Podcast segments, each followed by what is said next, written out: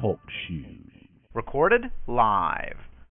Hey everybody, it's Out of Darkness into the Light, and uh, we're hanging out here late night with uh, on the West Coast with uh, Robert, goes by the name uh, Java Ring, and uh, Johnny's hardcore, so uh, he's on here too. Johnny, when do you sleep at night? Are you? A, we all want to know if you're some kind of a semi-zombie. Do zombies sleep at night, Johnny? They probably don't. Zombies. No. They don't Um, sleep at night, do they? Well, I would. I'm sure some people believe that they maybe rest their eyes or maybe stand still for a long time as a sort of rest, but I don't think zombies really need rest. So, no. Do you have any objective evidence that you're not gradually turning into a zombie? Uh. Is there anything you can yeah, any I- proof you can give me over the phone? Is there Yeah, is there no to monitor your uh, daily habits and see whether or not you're just being a slouching, slothful couch potato type of person, or you're active and doing stuff, or you know what you're doing and you, you think about what you're doing hour to hour, like you talk about. Uh-huh. Well, I don't really know that much about your personal life. People say you're acting strangely on Facebook. So Oh, really? I've developed uh, several uh, complex conspiracy theories that uh, I'm not quite comfortable uh, going public with yet. So that's why I'd ask you these questions because uh, every time you say the zo- word zombie, nobody takes you seriously. So I can get away with this on a recorded show. So I just thought I'd ask you straight out. John, what- Ah, so you're saying talking about turning people actually turning into like cannibals that want to eat flesh of humans, you know, stuff like that. Like they're they're actually turning more. uh Oh, you think so? I mean, maybe. I don't. I don't Uh, watch those kind of horror flicks. I'm into the old uh, gothic stuff. Dave Java, real quick. Uh, you teased that that so well about the opinion you have of Johnny. Can you, can you just go over that real quick? Say it again. End it now. I have to know. You said he Say had some. About Johnny's mean, life. Can you just Johnny? Do you mind? what? Dave, can you just do you mind just Johnny's right here. Is it okay with you, Johnny? About doing what? You had some opinions on your private life. Let's just air it out. You know, I don't. It's making me feel kind of weird. What's the what? Mind? I think he's you struggling with our. I think he's struggling with our comedy act here. Is it comedy? You wanted to know what about my personal life? Dave said he had some complex on your private life. Okay, I mean, you not have heard him. I know the connection's kind of weird tonight. Uh, Dave, No, no. Yeah. if you don't, mi- or Johnny, if you don't mind, Dave, could you just go ahead and just air, clear the air, and let us know what those are? I think we should move on from Johnny's uh, personal life. Johnny, Yeah, you're break. Actually, you're breaking up. I can't even really hear you. Yeah, you, you're Yeah. on Skype and you don't sound very well lately. Huh. Hmm. Johnny, Skype, Skype sucks for me too. It hasn't been working very well. I wonder if that's a problem, uh, you know, with Skype as well. And it was like a combo effect because you- that was like the worst I've ever seen on Skype earlier tonight. It's horrible. Did you guys know it was a full moon out? Well, I can't tell because there's there's all this cloud cover. But I've So I could I stare at the it in a full moon for about ten minutes straight and talk to you guys, moon gaze at the same time. that's cool. I- I don't recommend doing that, by the way. I did it for about twelve twelve minutes the first the first time, and I overdosed. So that would be too much. You'd probably want to look at it for a couple minutes, believe it or not. That should be sufficient. Dave, when you do that, are you supposed to blink or do you just do you keep your eyes looking at it for 12 minutes? No, you can stare right at it, uh, but you can look away. I mean, you can do the same thing with the sun if you want. And could you do that during the day? Like, Uh, well, I, I developed a, uh, a a unique form of sun gazing. Um, I'm trying to remember what the heck I call it. I got so much terminology. Um, but you don't. You, you just allow your eyes to tell you what's comfortable. You can. You're looking towards the sun. You're not looking at it, obviously. It will damage your eyes, but um, you can. T- you know, when your eyes start to uh, get a little stressed out, that's why you can. You know, just back up a little bit, just be safe It's worth it. but it's it's it's beneficial to look towards the sun. I never heard anybody talk about this, you know. Let me hear We all have this either or mentality, you know, either sun gaze or you don't do it at all, you know. No. Look towards the sun, you know. Hey, Dave, I don't want to miss that segue. You mentioned you have some terms that people don't understand necessarily. Uh huh. Uh, no, Do you I want to ask me some uh define some terms or something like that? I did. I did want Okay. to. Yeah, Are you- sure, uh, sure. Okay, I just got a few here. Hopefully, you'll let me know if they're um. Anyway, uh, the first one um you mentioned quite a bit is diaspora. It's actually uh, one of the first terms that I heard from you that I didn't recognize. Um, Uh huh. and I guess that's actually in the Bible. Is that right? That term? Yeah, you can see that in uh, James uh, 1, verse 1. Uh, scholars tell us, and Bible commentators say that uh, James is writing to what they call Jewish Christians. And I, I would agree with that, even though you there's different uh, definitions of a Jew, which is a modern term, and you know it was created for a diabolical purpose, but we won't go into that right now. But uh, all that's not really important. Uh, he is writing to uh, what Christians refer to as non Gentile believers, basically. you know what I mean? They actually say that he's writing to Jews. And in the book of Romans, uh, Paul is writing to to both of these groups of people. And you can see that. A lot of people don't pick up on that. He's writing to both Jewish and non Jewish um, what we call Christians in Rome. And uh, people get a little confused about that, but the I mean, he he tells us this in the book of Romans that the the non-Jewish Christians are non-Torah absorb, uh, observant, and the reason we know that is because in Romans two he talks about those without the law. And it's funny how Christians get confused about that, because when he talks about the law, that's the law of Moses. But the reason they get confused is they don't understand that Christians were keeping the law of Moses, and this was approved by the uh, the only church council in the Bible in Acts 15, and they they focus on uh, you know the um, the conclusion that um, James had that uh, the so-called Gentiles don't have to keep the the law or the Torah or the law of Moses, whatever you want to call it. But they they forget that the other um, Christians went right on observing it. There's no problem, just like they always did, you know. And that's because Christians believe that there was a new religion formed, which they call Christianity. And there was a new religion formed, but it happened later. And uh, you know, after the temple. This is in my, you know, my opinion. And um, the religion we call Christianity at, at that time was actually a sect of Judaism. That's the proper biblical term. They didn't have the term religion. They didn't have the term cult. It was a sect, and that word is actually used, uh, you know, in reference to Christianity. It's actually called a sect. You know what I mean? And um, and that's why the, the early uh, Christians were, um, you know, they were meeting in the synagogues, and uh, Jesus prophesied a time when they would cast you out of the synagogues. So they were, um, they were a significant sect of what we call Judaism. I guess you're going to ask me a question about Second Temple Judaism. I'll explain that. Right. But they just had a they lar- largely had a different view of the Messiah, and Christians have completely misunderstood, um, you know, the new covenant. That's one of the foundational basis for believing it was a new religion, and it, it's really it's really sad um, to just break that down in in a few seconds. It's like Humpty Dumpty. There's no way to put it back together again, you know and I can come at that from a from a different angle.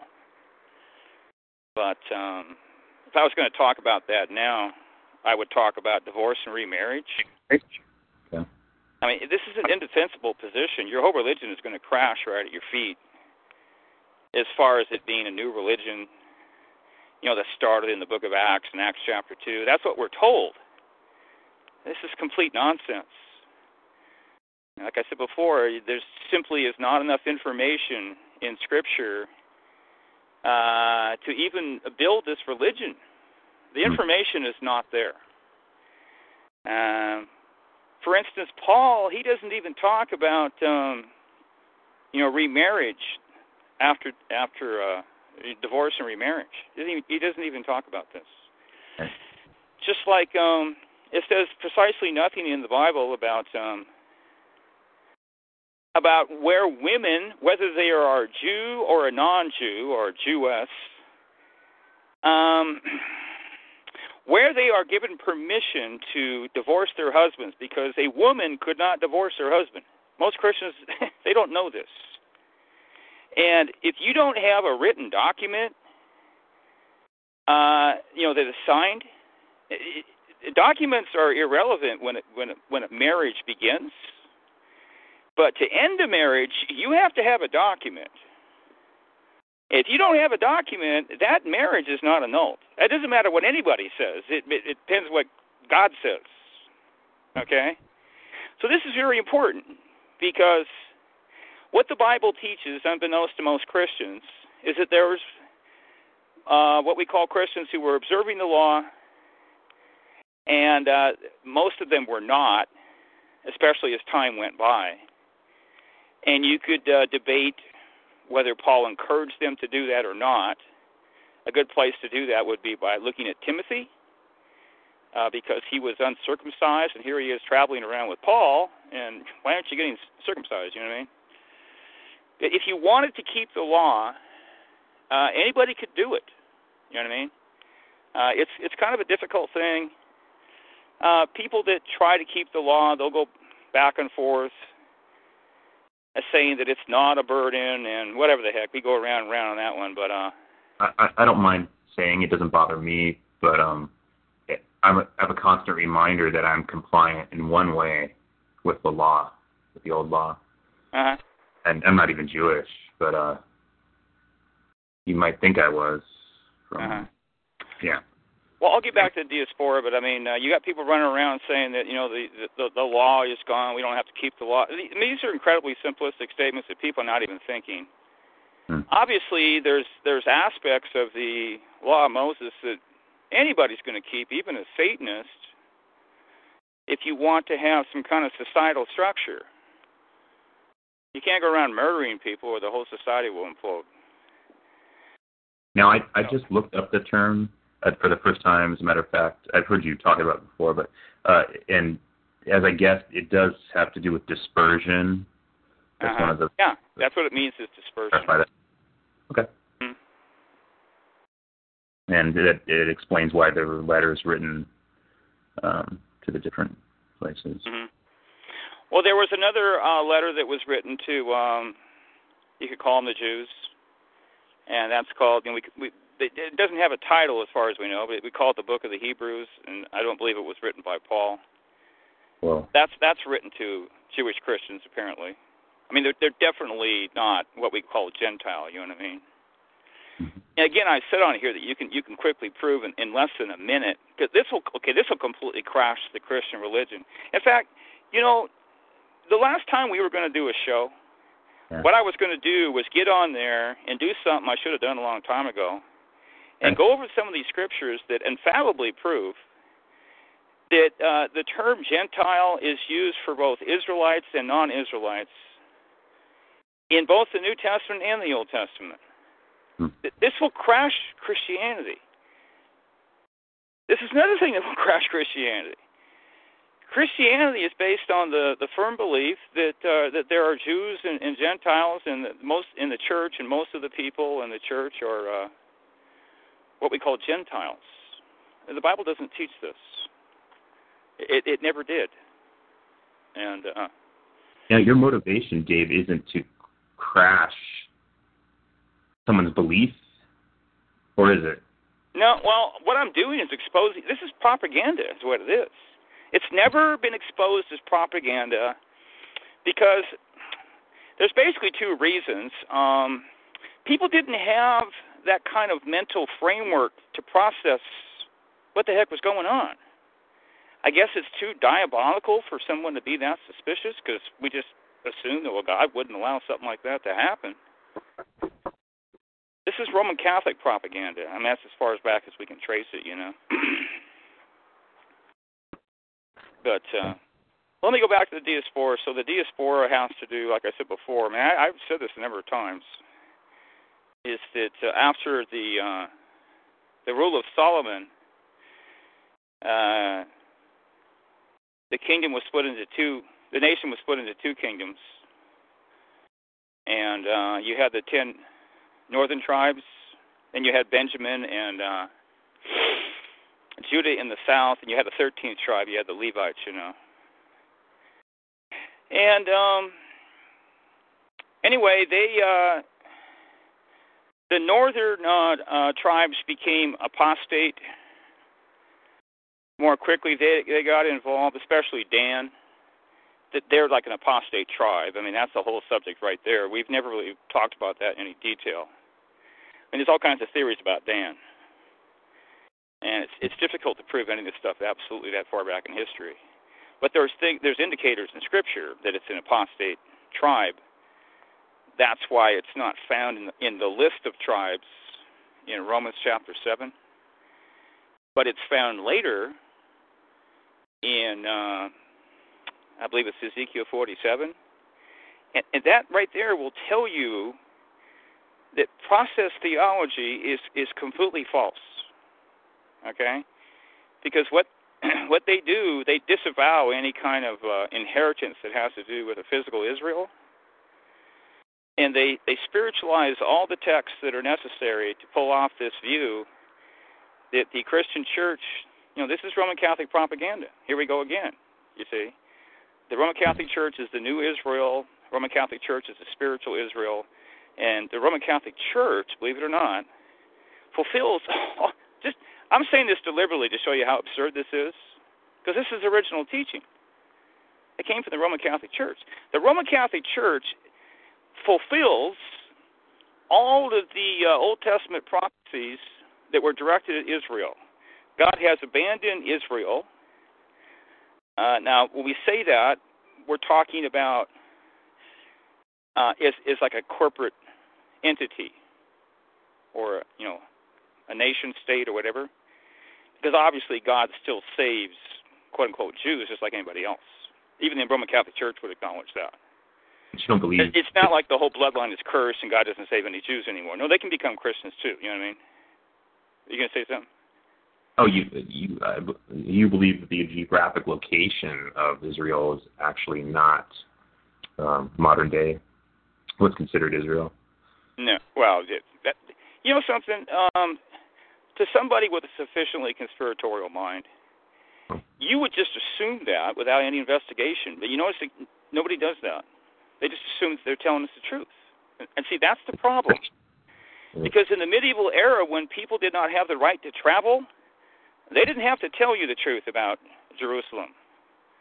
They could just make it a Muslim state and create all these Muslim armies to protect the Holy Land and keep the Christians away and then manufacture stories about the Crusades, and then send out the troubadours, which they did to create all this propaganda. You know, they didn't have newspapers back then, so they would have people that would come into the town and they would sing these songs, and it was actually like propaganda. And that's how you knew what was going on, unless some someone came into the village. How many people are coming into your village that visited Jerusalem? Hmm. You know, I mean, over the course of 200 years. Let's say like you're in southern Germany what are you going to hear about what's going on? At best, rumor, and none of it can be substantiated. So they had a golden opportunity to move the, the location of the Holy Land. Now, I guarantee you they would be motivated to do that. I guarantee it. In other words, that's important because they would have the desire to do it. But why wouldn't they do that? It's basic common sense. So what I'm trying to say is that you would expect them to do that without any investigation at all. Now, why would you do that? Because you have a, a sufficiently conspiratorial mind. In other words, you're not going to trust them to tell you the truth about the location of Israel. the number one thing that people need to know about the location of Israel, according to what they tell us, that is an inferior land. It's not a beautiful land. It's it's it's a desert, basically. And the people there are wicked. That's that's another subject, by the way. Uh, if you're going to, you know, call whatever religion they're practicing there, uh, give it a name, it would actually be New Age. I'm based basing this on uh, people that have been there and come back, and you know, here's what's going on over there. I mean, they don't like Orthodox Jews either. It's just a hodgepodge of uh, religious goofiness, man. It's just uh, it's crazy over there. But um, there's evidence in the Bible that, that Jerusalem was a sea, seaport, and uh, and it, I don't know. I've got notes on this, so I could do a podcast. So if you get if you display sufficient interest, I, this podcast is so important that I don't like just doing it off the cuff. I understand. So express interest in it. Let me know, and then give me a little bit of prep time, okay? Okay. Because I, I'm so idealistic that I'll just say no because well that's such an important podcast, you know. I understand. I just can't do it, you know, just you know, like drop of a hat. That's the way my mind thinks. So then I, it doesn't get done. you know Understood. I mean? And, and I should be doing these prepared podcasts, but the reason I'm not is because people kind of keep me hopping just by talking to me on the phone.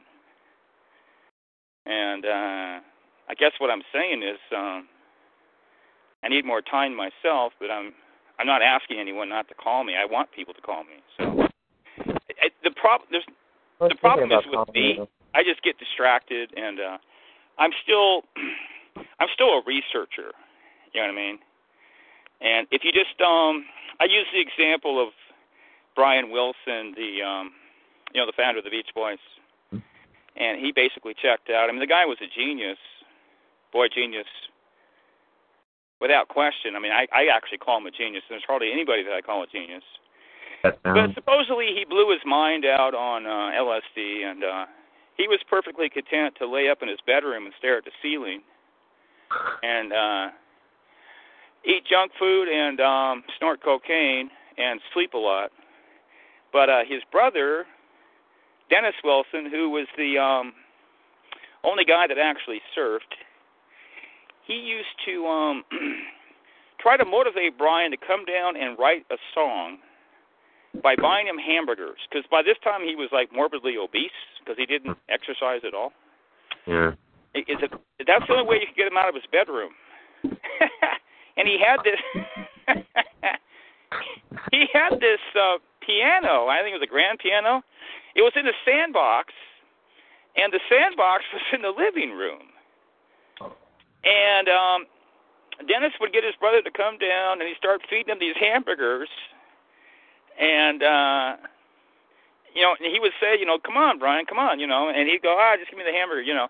But he he had to produce something because the guy could just write music if he if he was motivated, He'd just crank it right out, one song after another. But he had no motivation anymore. He didn't care. So it's like, you know, you're not getting this hamburger until you write another bar, another line of music, and uh, they go, oh, okay, you know, and then give them a little something. So basically, you got to point them in the right direction. they'll kind of follow along. That's what I'm. That's the kind of the way I am. It's just, come on, Dave, let's go get on talk show, and because I'll, I'll I'll go, I'll get on there and talk, you know, right? Absolutely. Yeah. I, How I've many learned some- times have I ever refused you? I'm always there, right? Ever. I have refused Johnny a couple times, but it's just like, Dave, do you want to come on a full fledged show in a half hour? I'm going, uh, I don't know about that. Johnny gets a little aggressive. Is everybody else in the chat room? You guys look on the computer? I made it a public call. Uh, no, just the original. just three.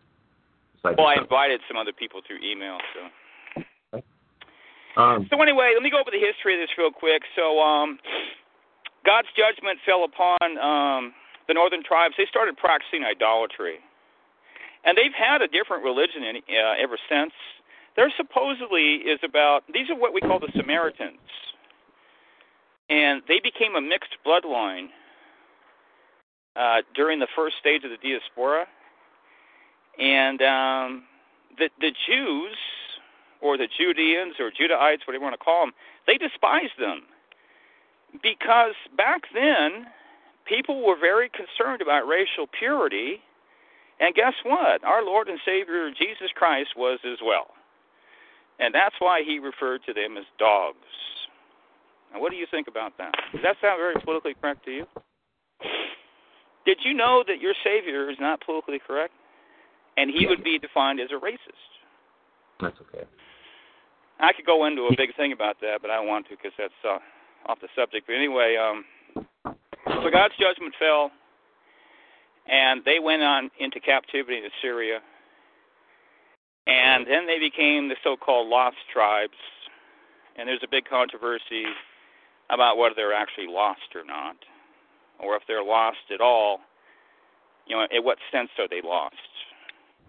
So Okay. I've kind of been on both sides of that uh, issue myself. But uh, anyway, so later um, judgment fell on uh, Judah, and uh, their judgment wasn't as severe. They went off into exile in Babylon. They had it easier there. You know, Daniel and Ezekiel, see, they were over there in this um, post-exilic community, and you know, Ezekiel was writing from uh, in the diaspora. So this was the second stage of the diaspora, and there's some um, there's some other minor stages as well. But the last big stage is the stage that we're in. I just want to say too that the um, you know rabbis going way back. I would say um, well, a number of centuries before, you know, the birth of Christ, even though, um, you know, Judah had come back from uh, Babylon, the Israelites, as a general rule, never did, but people will debate that to some degree. I mean, there were some stragglers that came back. There's no question about that. But uh, they, even though they built the second inferior temple in the days of uh, Ezra and Nehemiah. They still did not look at Israel as being restored. You know, and there's oh, a reason for that. There's a reason for that because I mean, if you look at the prophecies, they're talking about you know grand things, and that's just why people were not impressed with that temple because it was inferior to Solomon's temple. You know, and they just kind of ho hum. You know, and they couldn't even get motivated to to finish the project or even get started on it. You know, the people were kind of depressed and They did. yeah. Are we defining we're defining Second Temple Judaism now. Yeah, but just a second, I'll I'll get into that. Okay. So I just want to say, like I said before, I'm just dealing with the most simple things. Is that um, you see a lot of these scriptures in, in the Bible about God scattering His people. Yeah. This is what it's talking about. See, and then it also talks about Him gathering His people, and, and this is this is a huge problem with uh, replacement theology that the church replaces, you know, Israel. because they're acknowledging that God literally scattered his people, but then they refuse to acknowledge that he's going to literally gather them. Well, guess what? Sometimes it says that in the same verse, like in Ezekiel 20. And this is a cultic butchering of Scripture. It's absolutely inexcusable. Because people give, you know, Jehovah's Witnesses a bad time if they do something like that, but they defend, you know, Christianity. Well, Christianity is the one true religion, you know, so so I guess that gives us a right to butcher Scripture? No. We're doing the same thing as uh, what Christian apolog- apologists call a non-Christian cult. You know, we're doing the same thing. We've been that's the historic position of uh, the Christian Church because um, the Protestant reformers they embraced replacement theology, and it held sway until a, a new form of theological propaganda arose in the 19th century called dispensationalism. And uh, for some reason, I, I know why they did this, but the Illuminati wanted to promote that and basically have that replace the older historical theology of the church, because that's what it is. It's not biblical theology, but it, that was what held sway century after century. And uh, the reason they did that is because they had a long-term plan to build what you could call a false Zion. Because they have to do that. They're going to have an individual show up, an Antichrist figure. He's going to claim to be Jesus. And apparently he's going to claim, I mean, this is not explicitly taught in the Bible, but apparently he's going to claim to be the reincarnation of Jesus. I don't know how else you could get out of that, just because it's not mentioned in Scripture. It doesn't say explicitly that he's going to claim to be Jesus, you know what I mean? but it's basic common sense that he would do that. And so he has to be descended from uh, the line of David. And that's why they're creating all this propaganda out there, like, you know, Da Vinci Code, stuff like that. And I, I, all I do is walk by the television set, and I turn my head, and they're talking about the Merovingian bloodline and the Knights Templar, and they do this over and over again. Why are they doing this? Because they weren't doing this 15 years ago. They're prepping people, and they're giving them this basic introduction, uh, going back to the House of David. Try to get some linkage going to give this guy as much credibility as possible. And uh, so anyway, that's the diaspora, and God has um, has spread His people across the uh, the face of the earth, and the, these people can be of any bloodline, because any bloodline could be uh, mingled with the Israelites and actually become an Israelite people, not through intermarriage, but through uh, um, circumcision. That's how you converted. And then eventually they could intermarry. There was laws about that. And and the uh, you can easily make the case that the uh, the Jews, because they had superior, you know, dietary laws and stuff like that, that would give them superior DNA. They could handle assimilation without significantly changing, you know, the facial structure and bone structure of their people. These people would get absorbed into them, but they they didn't change that much in appearance. You to put a qualifier on that because everybody's changed a little bit. We're all changing now, but that's because of bioengineering. But so that's the diaspora. It's a it's a judgment. You know what I mean? But you know, it's God's plan. See, just like theologians refer to the fall of Adam as the fortunate fall, because good things happened out of that. God wanted His people to get to New Zealand and Australia and you know and uh, you know North and South America. He he wanted that. You know what I mean? So it's interesting how he, you know, what God does over and over again. He uses evil, or man will screw up, and that's basically what man does over and over is screw up, and then see God will bring something good out of it. You know what I mean? And uh, so anyway, God's God's plan was you know people call them the last days or the last days are really in the first century because that was the end of an age but um, we're in what's called the latter days which is beyond the last days which sounds strange to people because they don't understand the concept of a biblical age. They don't think that it ended. It ended. And it's prophesied. I've talked about that before. It happened when the temple was destroyed. You can see that in matthew 24 and so anyway um we we have this expectation, and I have it, and most of you guys do. And uh, you know, this stuff is supposed to come down in our time, and um, that's when the restoration of Israel first happens. But uh, you were going to ask me something about uh, Second Temple Judaism. Yeah, you mentioned that right now. Uh, well, it's interesting. Um, their religion devolved from the time of Moses. We, you want to talk about religious devolution? And uh, the reason it did is because the scripture says they did, they didn't have. There was only one man that spoke to God face to face. So, um, if there was a problem with the religion of the people, God would just speak to Moses and, and say, "Go correct it." And you had something similar in the first century with the apostles. This is what people don't understand. That Christianity has got massive problems, and a simple reason why we have these massive problems and all this confusion is because we don't have an authoritative voice. if we had just one apostle, then he could uh, discipline these churches, you know, uh, and uh, just dealing with heresy and stuff like that.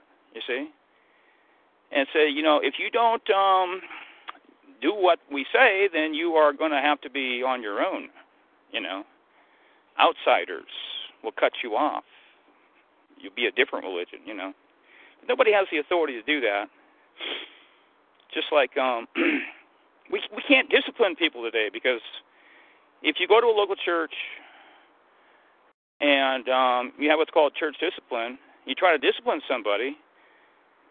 Pastors will tell you this is true. People just get up and leave, and they go and they become somebody else's problem. They go off to another church, and they come into that church, and you don't know these people's past history, and they look like everything's just fine, you know, shaking hands, big smile. Oh no, this guy's got a whole past to him, you know. Yeah. And uh, you can't you can't discipline people today. They're like a bunch of spiritual babies. They just run away. And so, you know, John Calvin said that without um, church of discipline, Christianity it doesn't even exist. So if you brought him back from the dead, he would say this is this is not Christianity. That's what he said back then. And I'd have to agree with him. Uh, the churches are filled with hypocrites. They're not. For, see what people focus on. You know, have you been born again? You know what I mean? Is the Holy Spirit, you know, doing something inside of you, or blah blah blah? Do these people believe? Because see, in the Hebrew and in the Greek, the word belief actually has to do with action.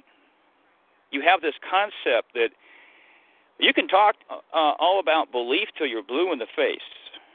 If 40 years go by and all you do is stare at a blinking screen and go in to listen to Pastor Dum Dum and hand him a few bucks, um, that's not belief. You don't you don't believe. You just profess belief, but you don't back it up with anything. See, this is what James is talking about. You know what I mean? Being justified by uh, by works. You have yes. to. I mean, this is remarkable that you actually have to tell people this. Yes, you actually have to do something. You can't just sit there and oh, I believe in Jesus. And I've been saved. I'm on my way to heaven. It's so wonderful. No, That'd be that's not too going easy. to do it. All that's going to do is is reap judgment. I've explained this before. Oh my God, it's just absolutely horrible. That's as if your salvation had no real value, if that was possible, you know, and I don't think it works that way. There should only be a few churches in town, and most of these churches should be emptied, and they're actually corporations. They're extension of the government. The pastor is the CEO. This is all provable in a court of law. They're 501c churches. This happened back in the 1960s. Pastors were seduced. They're corporations, and they're an extension of the money system. And things are precarious because they're overspending, because pastors have, here it is, a false vision, not from God. Okay? It's absolutely not from God. A false vision to create a bigger church. They're always trying to expand. You ever notice that? You know why? Because that church is an extension of their ego. And that's a fact. I'm not saying that's true with every pastor in America. Notice how they're always trying to get bigger. And, and they justify it with, well, we can more greatly impact the uh, community with a bigger church building. If you want to impact the, com- the community, what you need to do, instead of building churches, which is nowhere found in Scripture, and these people say, well, my religion is based on the Bible. Remember, we've talked about that fallacy before, right? Mm-hmm. What you need to do is give to the poor, and they can't even figure that out because um, you're supposed to be helping people in the church first. And if there's anything left over, yeah, help the poor in your community. That they tend to ignore people in the church, particularly women. Okay, because this culture does not provide for women in need. They're just thrown to the wolves, you see. Uh, there was provision in the law of Moses, and one of those provisions was, like I said before, the Levirate law, which actually, which we uh, snub our nose at because it's a form of polygamy. Uh, to a large degree, polygamy had to do with protection and actually survival of you know females in agrarian culture. You had if you didn't have a husband, you're in deep trouble. You know what I mean? To say the least. I mean, it depends whether you have a family to fall back on or not. You know, you'd have to go back to your family if you don't have one. It depends on your age, you know. But um oh jeez, they're blowing out fireworks around here, man. right, a little earlier. Sometimes I get suspicious that there's demons that are inspiring people to do that, just to irritate us. Get ready. Get ready. I know that's kind of. What's that? Martial law is going to sound something like that. You know, you'll be able to tell the difference. Uh huh. Um, yeah, maybe. Um. So. Well, anyway, uh, Second Temple Judaism is uh, you have a devolution in uh, Israelite religion. It evolved um, is it fairly pr- uh, progressively. Uh, there were some. Um, let me put it this way: there were some relatively significant upswings, but in the big picture, and this is somewhat shocking, not one place in the history of Israel that was there any kind of corporate national repentance. Not one single time. I've gone over that before. People would assume it happened here, here, or there. It didn't happen here, here, or there. Go back and read the text again. You know, when when fire fell from heaven and destroyed the prophets of Baal, and the people said, you know, well, Yahweh is God. Well, you would too. but they didn't repent. They just acknowledged that, um, you know, that, that Yahweh was God. Then went their merry way right back to their idolatry. They, they didn't repent. And they didn't do it in King Uzziah's day either. He was the last uh, righteous king. Despite his reforms, the reason we know that is because um, God sent Judah off into captivity. So obviously, the people didn't respond properly. And I've gone over this before, so I don't want to belabor that point. But anyway, so you have you have a devolution in their religion, and they had a similar problem to what we have today. Despite the fact that they did have authoritative voices, they had authoritative prophets. We don't have anybody you got all these people marching around and are blind as a bat saying, We have the Holy Spirit. That's all they ever say, the same thing over and over again. We have the Holy Spirit. So the Holy Spirit is author of massive confusion and division? No. The reason we have that is because God is hiding himself from his own people, which fulfills these ancient prophecies.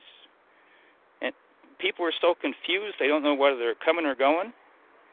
They don't understand that we're all Israel because they don't understand what I'll call absorption theory.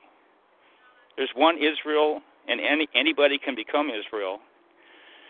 And it, it, you got to be a little merciful with people because, see, in the diaspora, at least in this particular stage of the diaspora, this stage of the diaspora is unique because in the last stage, we don't have a sheepfold because God took that theocracy that was centered around a temple and a priesthood and uh, Davidic kingship, which they didn't have in the latter stages when you know being ruled, ruled by uh, Rome. He destroyed everything. So what you have now is you have pilgrims in the diaspora, and they have no one can prove their genealogy because um, those manuscripts were, were preserved by the priesthood. Supposedly they were kept in the temple. We don't have that anymore. So you can't even prove who a Jew is. So if you hold to the theory, like some Messianic Jews do, that Jews are still supposed to be keeping the, uh, the so called Torah, even though it's obvious you can't keep all of it, how, how do you know who a Jew is? The whole thing is, a, is an absurdity. God has destroyed everything. He's destroyed the identity of his people um, and everything else, all the chronologies, all the feasts. There's no authoritative anything. It's all gone. And And- people simply can't bring themselves to realize this. If you had even a basic knowledge of the 613 commandments, which I don't believe there's 613 commandments, that's an Illuminati um, signature. They're telling you that we created this. This is a con, just like your Constitution. We did this. But people don't think that way, do they? They don't. They don't see that. Just like you know, well, we created your canon. That's why it has 66 books. That's why there's 39 books in the ancient Old Testament. And that's why you, you only get thir- you only get 13 uh, epistles from Paul. Think about it. Go ahead, Robert. Oh, you you you're saying there's more than ten commandments? No. Well, yeah, but I mean, they have what's called. Well, this is this is like Christianese talk. You know, we call them the Ten Commandments. Right. I want to say people need to hear this that the um you know the law of Moses, the Torah, Yes. it, it was for the the Israelites. It's not for anybody else. These a, these atheists get all whipped up about look what's in your Bible. Who who cares? That it's all destroyed. Get over it. Get everybody needs to get over it. It's all gone. Now I'll be talking in uh, upcoming podcasts about my new view because I make um, theological changes because my knowledge and perspective changes. And so I have this um, middle position on Torah observance. But the main thing I want to say is that um, the Torah is not binding upon anybody, and you can quickly prove that. Because um, even Messianic Jews teach. Now, there's a few extremists that say everybody's supposed to be keeping it, but very, not very many people believe that. But you know, if you're, if you're a Jew, you should still be keeping the Torah as much as you can. Well, prove that you're a Jew. Can you do that infallibly, sir? Because I'm telling you flat out, nobody can do that except for the Illuminati. They know who everybody is.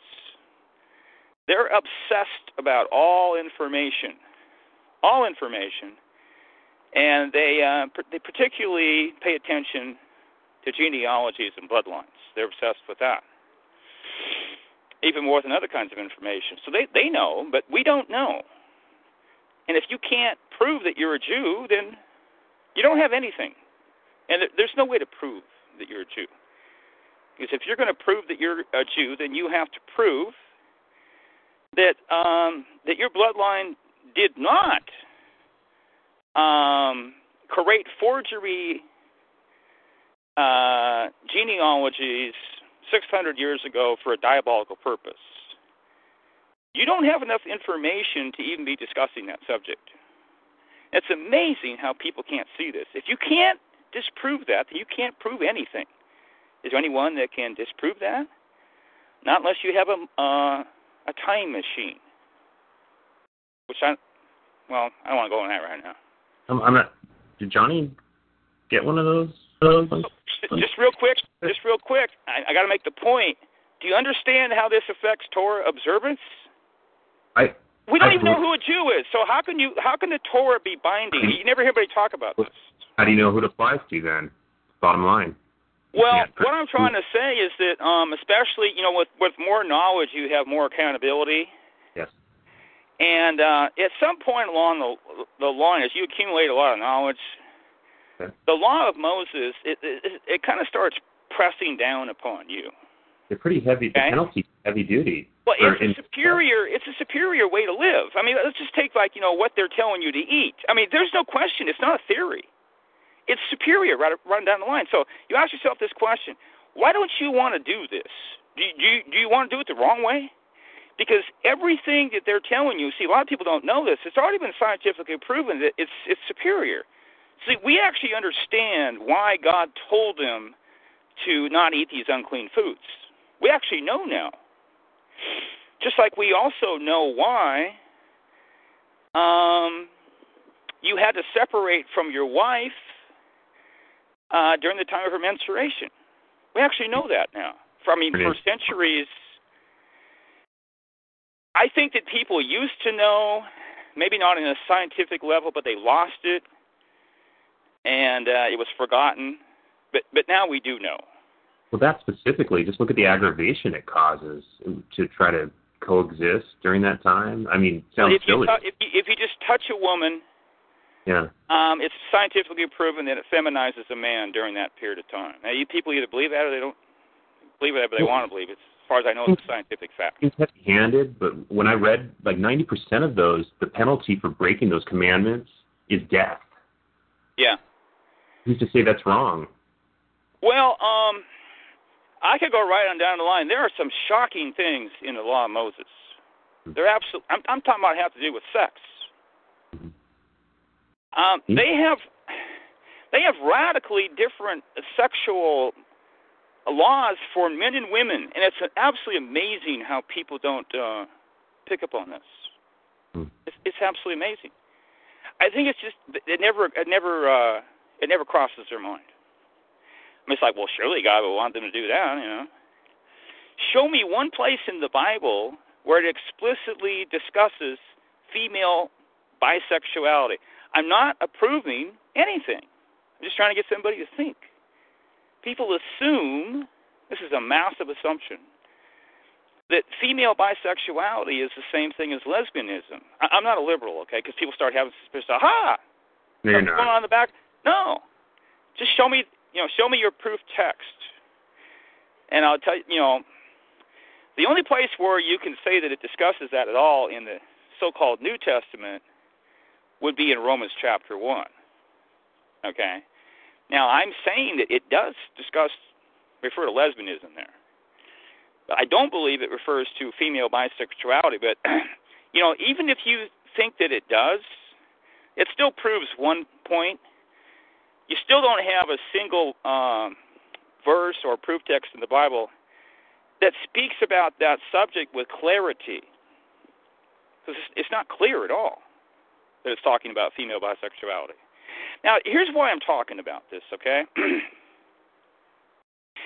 um, scholars actually tell us that most families in the ancient world, for a significant period of time, uh, well, I'm talking about an ancient Hebrew culture and, and the ancient world, they were actually polygamous. Now, the, reason that um, people don't think about these things is because they have been psyoped into believing that there's a 50 50 birth ratio of males and females. And I'll tell you, there is absolutely not. And that's a massive lie. I've talked about this before, so I don't really want to. Um, what God is doing, it's very obvious. He's um, he's sending a lot more uh, females into uh, Western society. He's not doing that in Indonesia, in Africa, where polygamy is wildly practiced, and that's why Christian missionaries they don't they actually are anti-polygamy, but they don't break these families up because it would just destroy the whole family. I mean, the children would have you know send the children packing. You know what I mean? Oh, that's what you're going to do. So they they tolerate it. You know what I mean? Even though they don't personally believe that thing. Uh, now, the Bible actually talks about in Acts 17 about God putting souls in different historical periods in different geographical areas. Well, of course he does that. Uh, but right now, he's um, there's there's a much more significant um, trying to think of a, a difference in uh, male and, and female birth rates as far as you know the ratio in uh, third world countries. Okay. Okay. So I want to go back to what I'm talking about. This is where the rubber meets the road. Okay. I'm just going by the prevailing opinion of people who are experts. Okay. And, and I, I agree with them. Okay. And what they're going to tell you is that uh, I mean polygamy was was commonly practiced. You know, well put two and two together. If if, if polygamy was was commonly practiced, there's no way that you could have a 50-50 ratio Hmm. males and females. It's virtually impossible. Why doesn't anyone think straight about this? If God is in control of souls, however you believe the, the soul originates, He's not. Um, he's not making them 50-50 during that period. It's it's virtually impossible.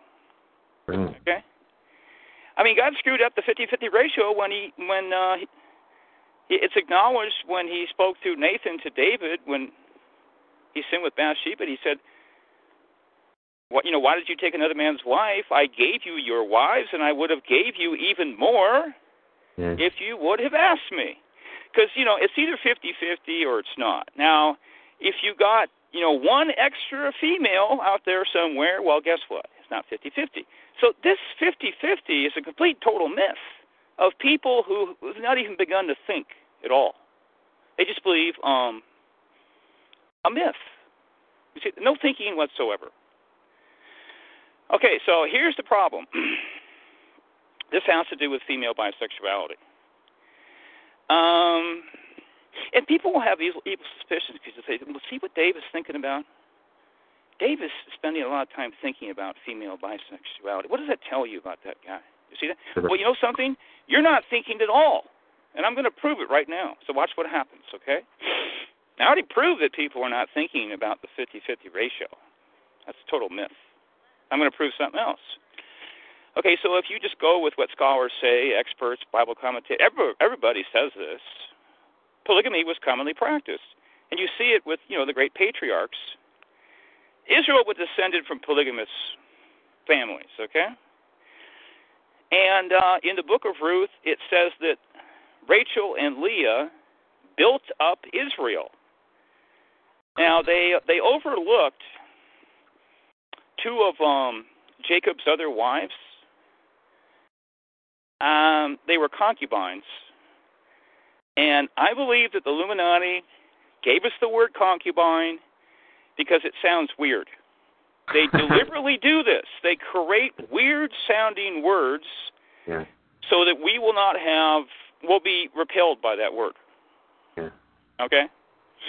I've never heard anybody say this. I absolutely know for a fact that they do this.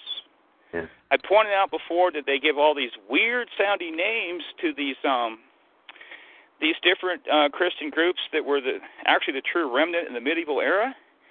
And these are the people that they were slaughtering and saying all these false things about their beliefs because they didn't want people to identify with them.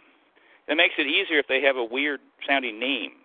You know, ooh, you know, like the Bogomils. I mean, it's been it's been shown that this has to do with what's called buggering. It has to do with anal sex, and they were accusing these people, just like you know, um, they were Roman. Uh, uh, right, I'll just say writers that accused the Christians. I don't necessarily believe this stuff because I don't trust anything from that era, but they were participating in secret orgies and stuff like that. You know, Right. this is part of our history. They accuse them of perpetrating those uh, things when in fact they were the victims, in your opinion, of the same. Yeah, like in uh, Salem witch trials, it's like the reverse. That's that's what Satan, Satanism is. It's all about reversals. And the opposite is true. You know, if you actually apply that uh, principle, you will discover a lot of truth. Um, just by you know, just assuming well, I bet you the opposite is actually true than what Marcus Allen talks about that, yeah.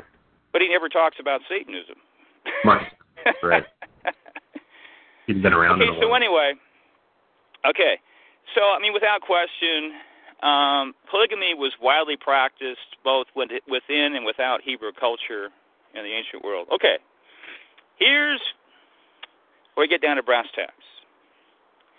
You're going to have a problem in these uh, polygamous families because uh, you know if you have like um, four or five. Now it's you know it costs money to to, to ha- you got to take care of these women. Yeah. You got to provide for them. Okay. So you you have to have um you have to have the resources, so you cannot uh, you can't afford a second wife. Okay. But anyway, this is a different culture, so I mean uh, it's a lot different than this culture we have today. Polygamy is very very expensive today. Hmm. It's expensive to just get married to one woman and have a child. It's like off the chart. They're making it that way to discourage you. See, to discourage you from getting married, discourage you from having children. In the money system, that's how they control people through mammon. Okay, so anyway, you are without question going to have a, an ethical problem developing, without question, in these polygamous families.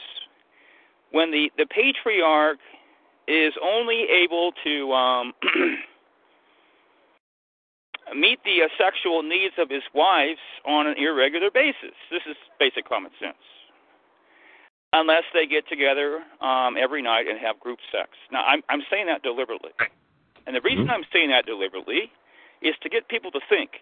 Because what does it say in your Bible about not doing that? Yes. Does it say any? Well, uh, it must be in the chapter where it talks about oral sex. Remember that chapter where it talks No. oral that, no, that chapter does not exist. Does not. And the Bible does not talk about oral sex in a negative manner anywhere. Um, I've talked about the Song of Songs elsewhere. I won't go on that right now. I'm talking about a negative manner. There's nothing. This, that's another Christian myth, That's very important, though. which has to do with the subject of false guilt, by the way. Okay, so anyway, you you, you gotta you, you gotta be able to grasp this. It is absolutely true that it is going to be. I mean, if you're not supposed to be practicing, I'm not talking about lesbianism. I'm talking about female bisexuality. If you're not supposed to be practicing that, then you better have some um, very clear ethical guidelines for these polygamous families so we know exactly what to do and what not to do, right? No. Yeah, because should. God wants his people to be obedient, and so he's going to give them clear, observable laws, right? right. Okay, so you know what we have in the Bible about uh, practicing um, bisexuality uh, within the context of polygamous families? You know what we have in the Bible? Mm-mm. Precisely nothing. And that's the best way that I can think of to come to the realization that the Bible says absolutely nothing about female female bisexuality. Now, this will completely fry the Christian brain because they don't believe this. They believe that it's an abomination, right? Mhm. Because they don't make a proper distinction between female bisexuality and lesbianism. Now, lesbianism, you can tell that that's what's being addressed there in Romans 1 because he's talking about abandoning, you know, the God ordained um, nature of a woman or a man. You know what I mean? For instance, if you're a lesbian, you're, you're not going to have children, right? And the scripture says that women will be saved through doing what? Childbearing. This is right in the Bible in, in the apostolic scriptures. You know what I mean? That that's the role of a woman, because at some point along the way we lost, we got so far off track that we forgot that. Well, gee, somebody has to raise the children. Can't we just go out and make money and uh, it'll be okay anyway? It'll, if we make enough money, it'll it'll be okay, won't it? We'll meet all their emotional needs some other way. If we just make enough money. well, actually, what you can see is that people are not even thinking at all. They just kind of follow along, and they kind of feel the feel their way through life. They look a little bit to the left, a little bit to the right, and that's big horde. They're marching forward, you know, the herd, and uh, they just try to blend in and uh, not do anything too radical, and just kind of be accepted. And this is what people are doing. So uh, Christians go to church, and uh, here's what they do they act a little bit different than the world. That's what those little pablum sermons cause them to do act a little different than the world. They don't act radically different. They don't. They act a little different. And uh, if you go and you see what Apostle John said about uh, believers, it says they cannot love the world.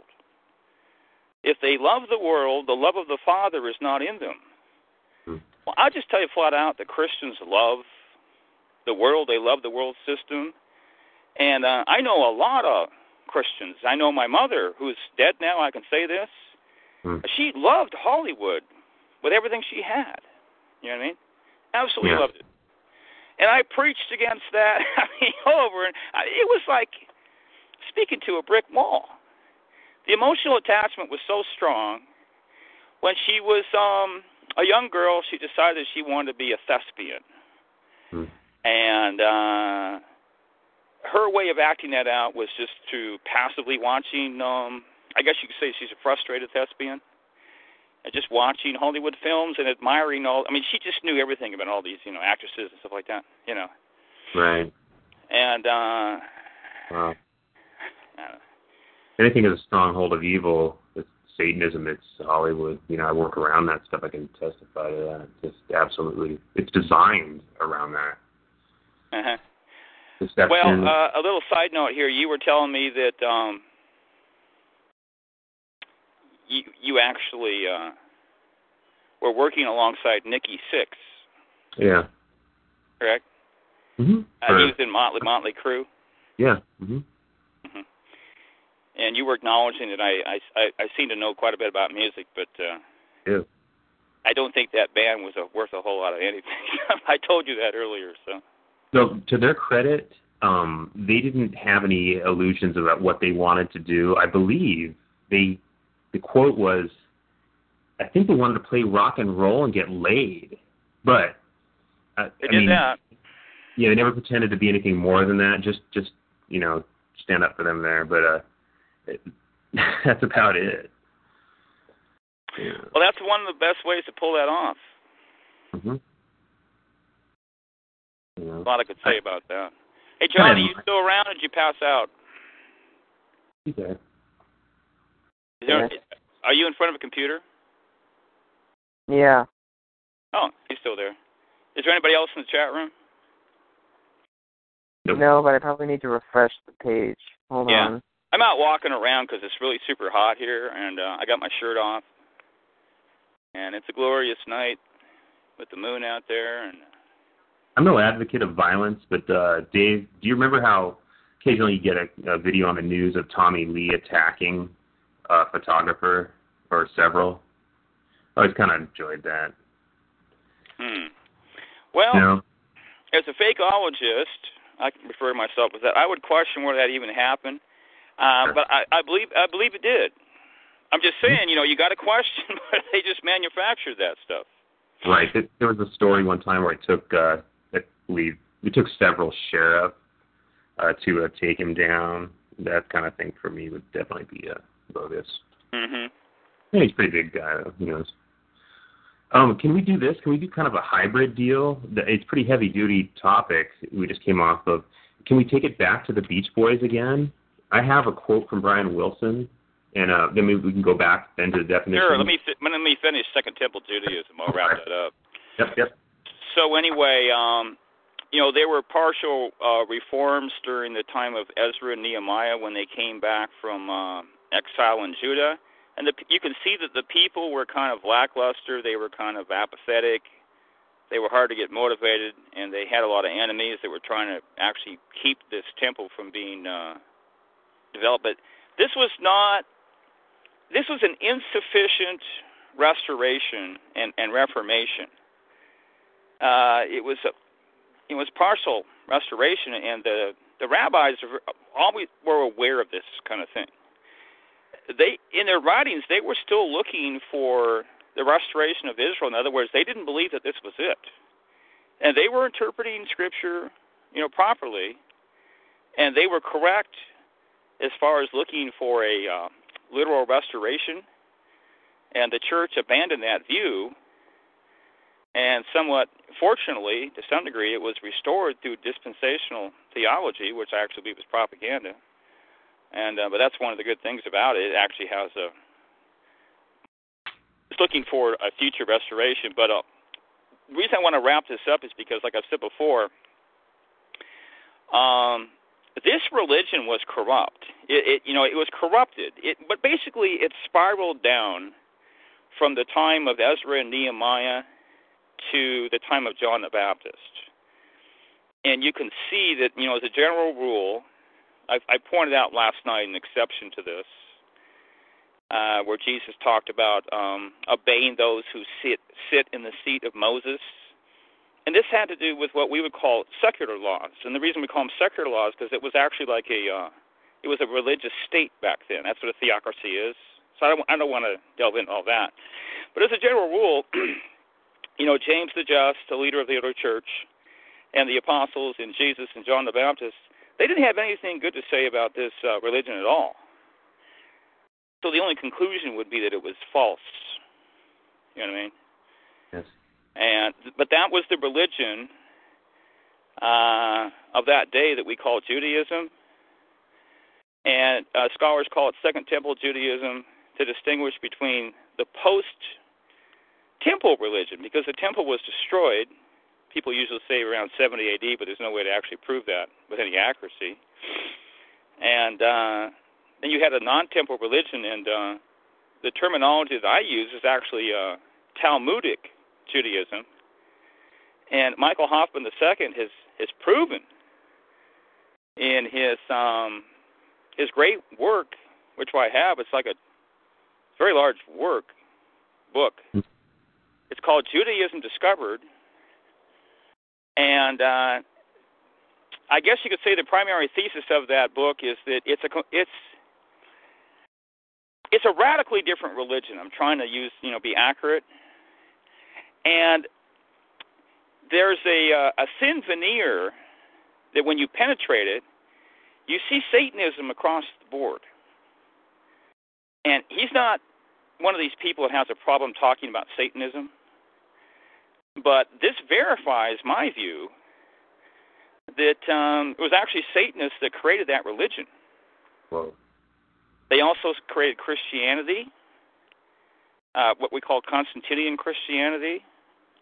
See, this is where Christ- there's a sense where Christianity is a, a new religion, but only in a bad way. You know what I mean? In the first century, it was a sect. The Bible says this a sect. You, you cannot use Scripture to prove it's a new religion because it doesn't have the word religion, it doesn't have the word cult. So if you want to go with what your Bible says, what does it say? A sect. The sect of the Nazarenes. The sect of the Nazarenes. And you've got people running around actually saying that, Messianic Jews. You know, we're the Nazarenes. We trace our roots back to the apostles. a lot of people would say that. it's completely nobody can prove these things. You know what I mean? and so, uh, you know, you, you can't use the Bible. I mean, if it was a new religion, uh, as far as the terminology that we had, you couldn't even prove it was a new religion with the Bible anyway. It's just you got you got problems everywhere. But um, so in the first century it was a sect, and the temple was destroyed, and uh, after that there was a, new institutional religion created artificially, and uh, God didn't do that. Uh, he destroyed the theocracy. He destroyed the institutional structure of that religion, and he, he did not rebuild it.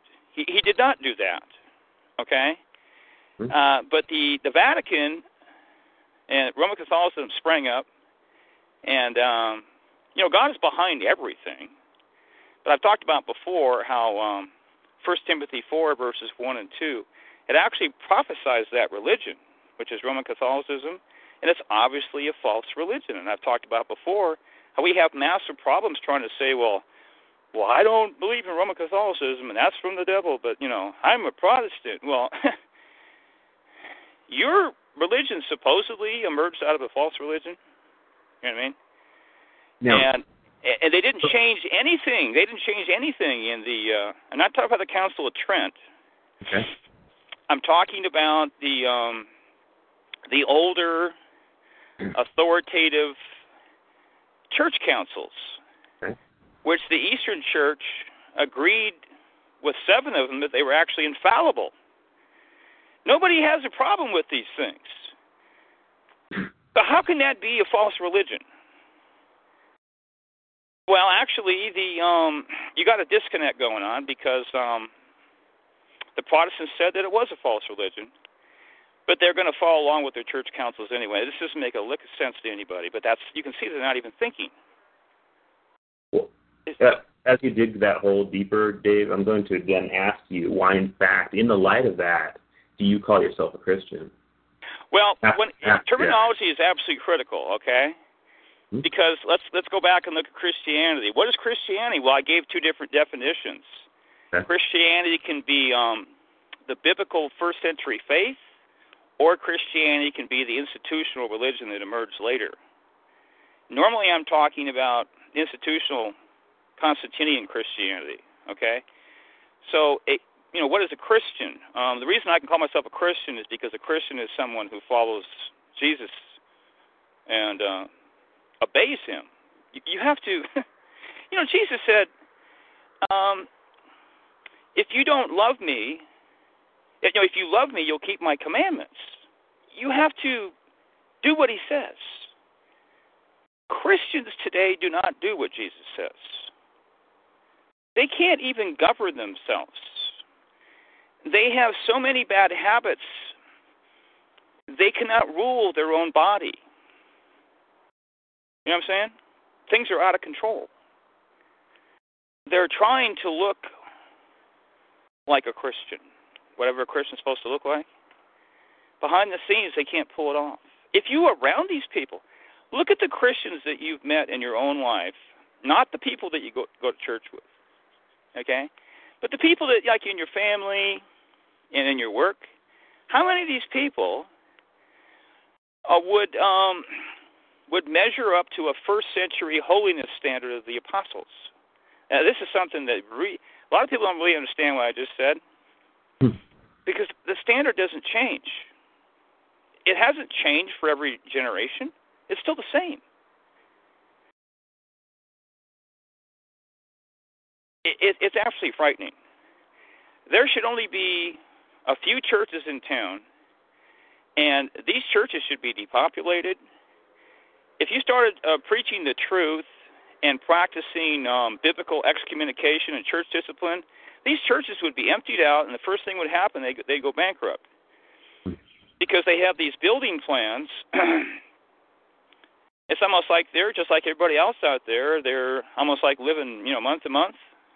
They've overextended themselves, and uh, they got too many bills. So if this turns into a bondage, this is a whole subject in itself. Mm-hmm. The pastors don't have a lot of room to play around with, especially if they have a uh, a church board that has significant influence on what they say and don't say. They can be fired, and you got to bring in the money. You know what I mean? There's pressure on you to perform. You know, you got to dance. You know, and um, it's complicated because you know the great majority of pastors out there that are not satanic infiltrators, because I believe about one in five are. Yeah. You know, they're sincere individuals. Although I have to say that, well, I should back off of that. I'm not. I'm not comfortable speculating at this point uh, what percentage of American pastors who are not satanic infiltrators have been blackmailed. I'm going to say this. I've never heard anybody say it in the podcast before. There's a significant number, I think would be pretty scary, mm-hmm. of American pastors that have absolutely. You just cut out. I assume the majority of those you're talking are either pedophile or homosexual or Dude, both. They, have been, they've been compromised. They rail against that nonstop, as if that's the only sin that's possible to commit. You know, and so that's it is extremely easy to. Uh, most pastors are uh, unbelievably naive about anything satanic or Illuminati, and you you know this right off. You know they are. They're not think, even thinking about satanic infiltrators. So these guys are just um they're easy prey for somebody like a uh, mind controlled black widow. There's all kinds of different black widows. You don't have to do anything. All you have to do is close your office door and talk to the woman, and you can be cooked because she will simply say, Well, he did this, or he did that, or he touched me, and nobody else saw it. And they have a tendency to believe the woman. And then when you go to the court, a lot of these um, judges are Freemasons. Right. They're in on the whole thing. And it doesn't matter if they are or not. Most time they go with the woman's testimony in this politically correct culture. And uh, but but you don't have to be ruined. What they can do is they can tell you about this before you go to court, and they go, "Here's what's going to happen when we go to court."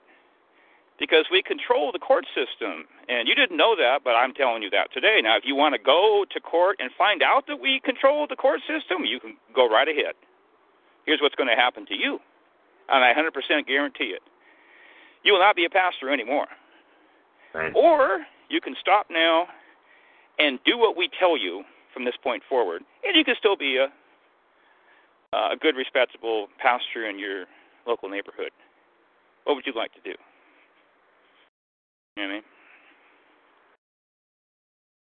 And I'm saying that there's a significant number of them that are compromised. Um,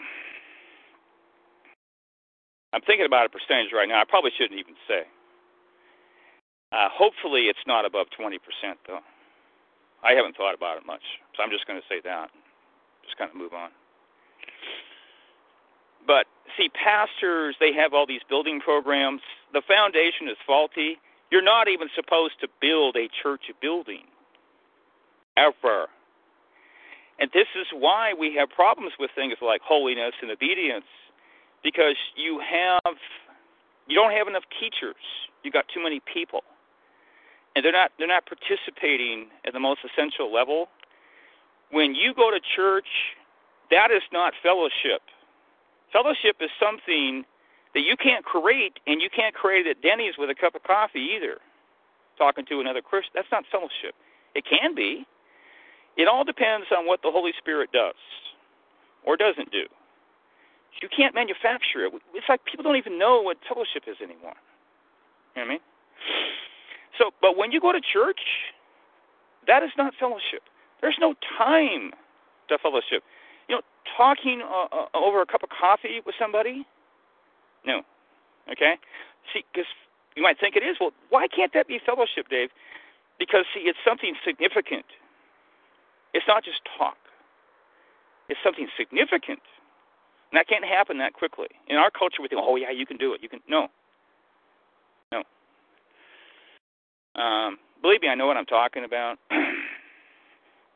trying to think of a good book that talks about this.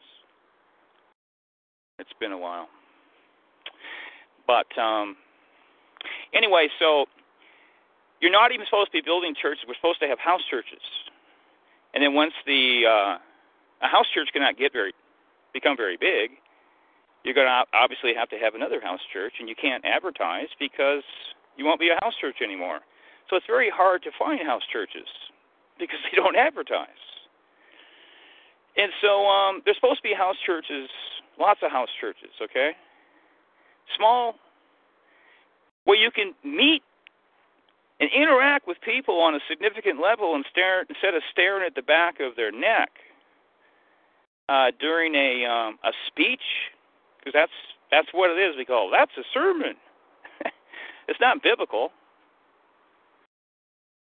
And I'm going to be uploading a, a podcast from another podcast called The Men of Torah. And in that, you will hear uh, men that are so far more educated and mature than anything that will come out of a local church. It, it's like shocking. It's it's evident almost immediately that something radically different is going on here. These men are educated. They don't educate you in a local church. And these guys talk about that. There's nobody's interested. The, the people they don't even they don't even want to learn, and, and pastors actually know that. So that's why they don't try to teach them anything. They they they they've given up. They're apathetic, and and uh, you know pastors you got to have some sympathy for. them. I mean they they get depressed. A local church is not a place to go to get inspired. Um, if you're a pastor, you're not going to be inspired either because the you're not going to get inspired being around these people because all you see is mass mediocrity. These people are television addicts, and you're actually competing with television. I said before, God is competing too, in a funny sort of way. And uh, the great majority of Christians will never tell you this, but they believe that God is boring. And they also believe that um, the church is boring. They believe that um, that Bible reading is boring, and they especially believe that prayer is boring. And I said on a recent podcast,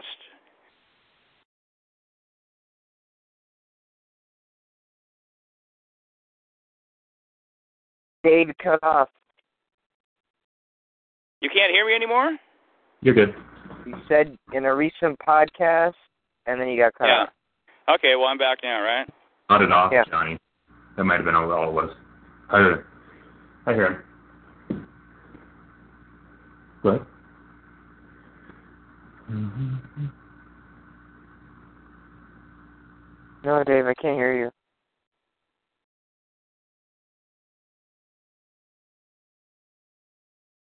Can you hear me okay, Robert? Yeah, I can hear you. Well, I don't know what his problem is. Let me know if you can't hear me, okay? I can hear you now. Okay. I don't know what the problem It must be at your end. Um, if you are an American Christian hu- husband, and if you if you don't pray before you go to work, you got to be pretty disciplined to do that. Now, what's happening all across the reason one of the problems is because one of what people are doing. I talked about this before, so I'm kind of restating things. This is a cult that we live in, the cult of society, and in every cult, sleep deprivation is very, very important. And what people are doing all across America in Western culture, they're staying up too late. And one of the reasons is their nervous system is actually overstimulated uh, by, by technology. You're supposed to turn off the computer and uh, or the TV an hour before you try to go to sleep. But people can't pull themselves away from these devices. We know this. And so you have um, you know Christian couples that are laying in bed and falling asleep with the television on. They use it like uh, like a drug to go to sleep. You know, it's just the way we do things. But people are staying up too late. They don't know how to say no, and so when you wake up in the morning, you don't feel as energetic like you're supposed to do in an ancient agrarian culture. You're not raring to go, and uh, you didn't sleep eight hours, and uh, you don't feel like praying. Okay, so if you don't pray before you go to work, when are you going to pray? Are you going to pray uh, on your lunch break? How many how many Christians are dedicated enough to do that? Are you going to pray when, immediately when you come home? You know, when you're fatigued, you're mentally fatigued. No, very unlikely. Are you going to pray? Uh, you know, on prime time television, that three hours. Is that what uh, American uh, Christians are doing all across America? I- I'm saying no. Okay, so if you're not doing that, then um, the time for you to pray is when you um, are at your lowest energetic state when you go to bed. You know what I mean?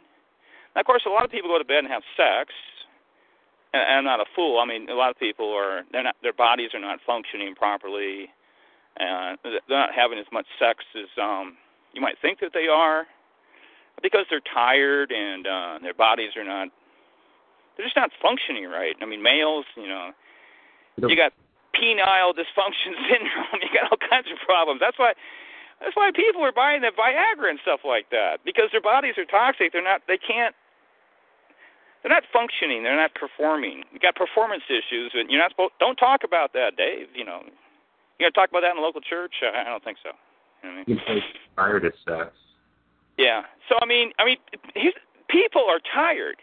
They are worn out. They're they're physically exhausted. They're mentally exhausted. Everybody wants more energy. What's the number one indicator that everybody's tired? Look at how everybody's just drinking coffee all the time. you know what I mean? What does that tell you? They're Energy. tired. All that. And that's a massive conspiracy because what that's going to do, it's going to blow out your adrenal glands, and then you're completely sunk. That's that shows you right there the value of knowledge. Do you think it might be important to understand that if you drink coffee every day, you're going to blow out your adrenal glands, and then you're cooked? Do You think that might be important to know that? Is Dr. Dum Dum going to tell you that? No, he's not. So, if you're going to take a substance like that, like a stimulant, even a herb, you have to cycle it. And there's different ways to cycle it. You cannot do it day after day because your body will adapt to it, and you'll have to have increasing amounts to get the same effect. I mean, this is simple, basic common sense. So, what's going to happen to you down the road? Nothing good. Dave, You're going to get less and less energy. Go ahead. You're going to exhaust yourself, and that's exactly what you're supposed to. Do. Go ahead. can you talk about that cycling, like how we're supposed to cycle it? Well, what you want to do, you, you can create a microcycle within a day. Uh, start off with coffee and then drink uh, tea later. And what I recommend doing Uh, do not buy green tea unless it's organic, because it's it's almost certainly comes from China, and this this is an absolute conspiracy, by the way. This stuff has um, supposedly the highest concentrate of fluoride as anything you can buy in a supermarket.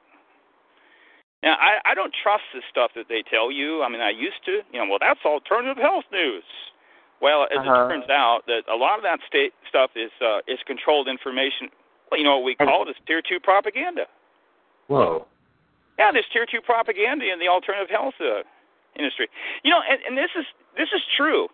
Um, when you get into that, you kind of get this this this pride thing going on because you- you're proud about how you're different than the rest of society. You know, you've made changes and uh, you've cleansed your body, and um, you're proud of what you've done.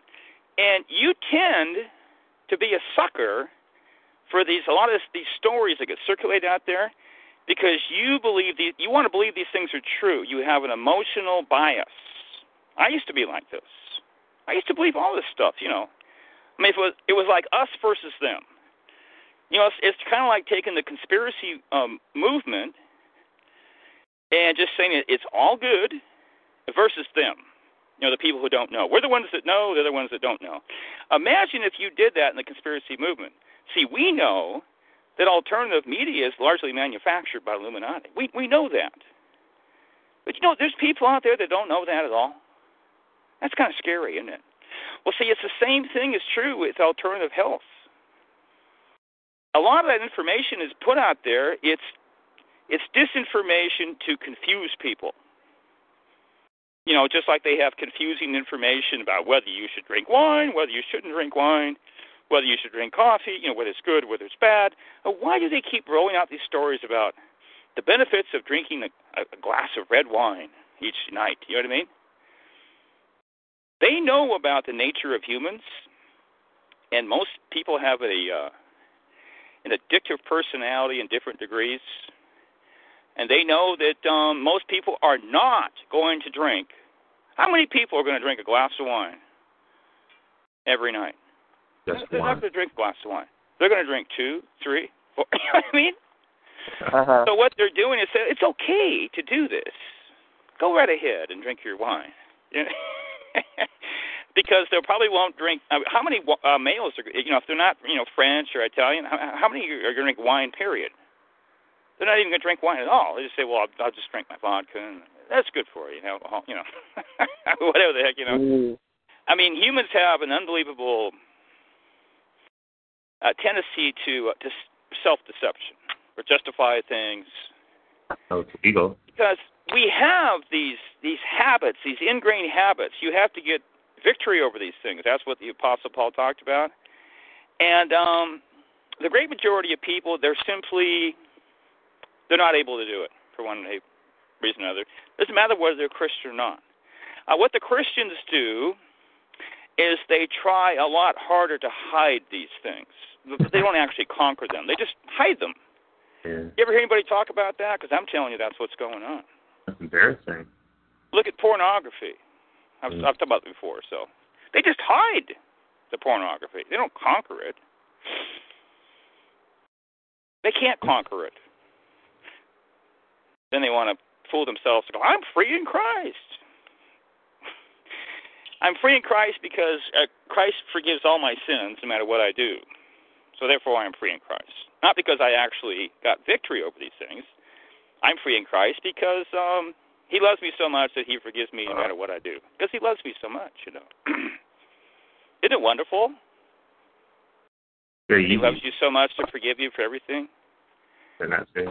Just like He forgave David and uh, And He killed his son, despite the fact that David uh, fasted and, and prayed, and uh, then he cursed his whole bloodline, and uh, it's still cursed today. And unless you're a replacement theologian, because if you're a replacement theologian, well, that was all fulfilled in Christ. You see, there's no literal restoration of the house of David like Amos chapter nine teaches. The restoration of the, David's tabernacle, oh, that's all fulfilled in Christ. That's fulfilled in the church. It's like a lawyer finding a loophole in the legalese. You look at that stuff, it's the same thing. But what you have to do is consistently wrench these chapters out of their context and spiritualize them. This is exactly what cults do. And we call it Christianity because, well, that's my religion. So we don't say nasty things about our religion unless it's another group in our religion that we don't like, but our group is okay. Because you know why it's okay? Because um, because I'm in it. Does that sound like a good reason? That's that's good enough, isn't it? This is my group. So my group is right. Your group is wrong. You know why your group is wrong, Robert? Because I'm not in it. If I was in your group, then my, you, that would be the best group. Do you realize that people are actually that simplistic? Right. There's no thinking going on at all. So anyway, yeah, go back to what I was saying earlier. The foundation for uh, you know Christian local Christian churches is not in the Bible. So that means this is shocking that these pastors are delusional because they're they're all claiming that they have this vision from God. You'll hear them talking about this vision from God. God gave us a vision. Every church has to have a vision. You know what this vision has to do with building, getting bigger, and, and throwing more money Yep. out there, so so we can impact the community. You know what I mean? Um, why don't you start giving money to the poor, like the Bible says, and then we'll see if you have anything left over for all these building projects. Because I'm going to bet that you don't have anything left over. If you actually do what you're supposed to do, help poor people, people in need, because they're not doing that. Because they don't have they don't have the money. Well, it's for the building fund, and that's what just to house more givers, right? They're stretched thin with all their building projects. So anyway, what you see that you know, there's no place in the Bible that actually God says to actually go build a a church or a synagogue. What does that tell you about all these uh, building programs and these visions from God? Because the, the people, they're so simplistic. Did you know that they believe these things? This is what gets them going. This is why they give money. God's behind this. God's God's moving us forward. We're important. You know what I mean? You Yeah. buy into this vision. They call it a vision. We have a vision. Well, It's not from God. You know why? about- it- Go it- back and look to the foundation. He, he, where does he talk about these things in the Bible? Nowhere. Yeah. Then they want to say, well, my beliefs are based on the Bible. Okay, so you're delusional too. Okay, next next person. High pressure sales tactics. Really, what they're You know, um, we talk about delusional Christians, and that sounds crazy to people. They are delusional. And actually, you know, just to bring this home, put it in context, you could make the case that um, that mankind is delusional. Period. This should be an issue uh, because of the fall of Adam. We all became delusional, and some of them are just more delusional than other delusional people. And I actually believe that. So it's not that big of a deal to say that people are delusional. when you talked about the distinction between those that kind of have the uh, just initial hunger for truth and then kind of abandon it when it gets rough, and then those that are able to hold, you know, hold fast to it because they're, for whatever their um, their hunger for truth is, uh, I guess, all consuming. It gets I found that pretty interesting. That's very few people um, that hold to it. Um, yeah, very few. you'll see very few Christians that are uh, zealous uh, in the long term. The, the the ones that um, appear to be zealous, or they have a reputation of being zealous, is actually false zeal. There's such a thing as false zeal. And you know the Bible says that zeal without knowledge is not good. And I've seen uh, plenty of people out there, Christians, who have you'll meet them. They, then they come up to you, and you can tell these guys don't know nothing about nothing, but they have all kinds of zeal, and they want to talk about their Jesus, you know. And they want to shake your hand and can I talk to you about Jesus today? I say, oh, I'm already a Christian. They go, oh, you are. Well, you ought to come to my local church, meet my pastor, like you know. It's all about you know selling the program. These guys are an extension of their pastors. The Illuminati creates these programs, by the way, and they just come and go as the culture changes. Uh, I'm trying to think of the the big one that the Illuminati created uh, a while back that had all the uh, males. They had to, you had to participate in this, or you just weren't with it. You know. Um, it was uh, I think uh, it was two words, and both of them started with with the letter P. What the heck was that called? Um, you know what I'm talking about, Robert? Yeah, I do. Promise. You can't think of it either. Promise keepers. Yes. Prom- oh, well, it's not two P's. Uh, but yeah, Promise Keepers, and that was like the big thing. And, and you know, at your local church. I mean, if you didn't go to that, there was something wrong with you. What? What? Why didn't you participate in this? I tell you, 100 percent uh, that um, 100 percent chance Illuminati created that. They do this over and over again. They're doing it all through the history of the church. They just herd the people here and there. Do you remember how twisted the promise actually what what that actually was about? Uh, refresh my memory if you if you can. There's several things. Um, for the military, uh, the it was something that they would never fire upon U.S. citizens if commanded to do so. And then it was another thing as far as um, responsibility as a male. Um, just had some like ultra conservative leanings, but I thought that was kind of uh, yeah. I thought the uh, military aspect was kind of a interesting thing. It's all the propaganda and pacify people that were Yeah. scared about that kind of thing, you know. Well, you were going to ask me something there about the Beach Boys. Oh, I'm supposed to do, I'm supposed to do a show with Errol C. Hmm. He's a fakeologist. Um, and definitely. it'll be, uplo- it'll be uploaded on the Fakeologist Radio, Okay. and uh, of course we'll put it up on our show too. But we're just supposed to t- just talk about music. You do that one already? No, All right. Yeah, uh, this is Brian Wilson again. You know, uh, there's a I just real quick. I only say there's two geniuses out there Yes. that I acknowledge. Is one's Todd Rundgren, and the other one's Brian Wilson. I'm not saying that's any degree of accuracy. That's just my opinion. If if Yes. I was to um throw somebody else in there, it might be Frank Zappa. And uh, you know, he's kind of like William Reich. I mean, he's got more hang-ups than a dry cleaner, but the guy musically, he's completely off the charts. He hasn't been properly respected because um for a number of reasons. But he uh, was definitely Illuminati. There's no question about that. He had ties with Laurel Canyon, and if you know what was going on with there, right. back in the whole uh, social engineering movement was going on in the '60s and stuff like that. These are satanic families and concentrated in one area, and they, a lot of them had. Uh, well, their fathers were involved with like military intelligence and stuff like that.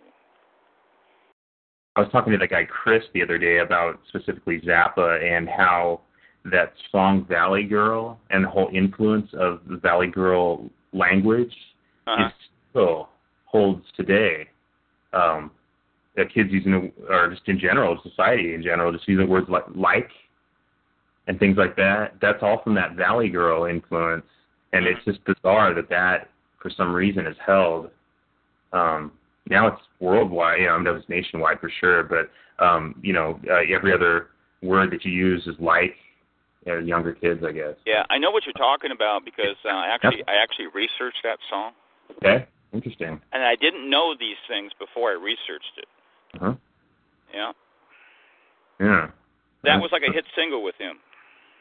right. It Well, had his daughter- his daughter. Um, what's her name? Moon Unit, or is that somebody else? That's right.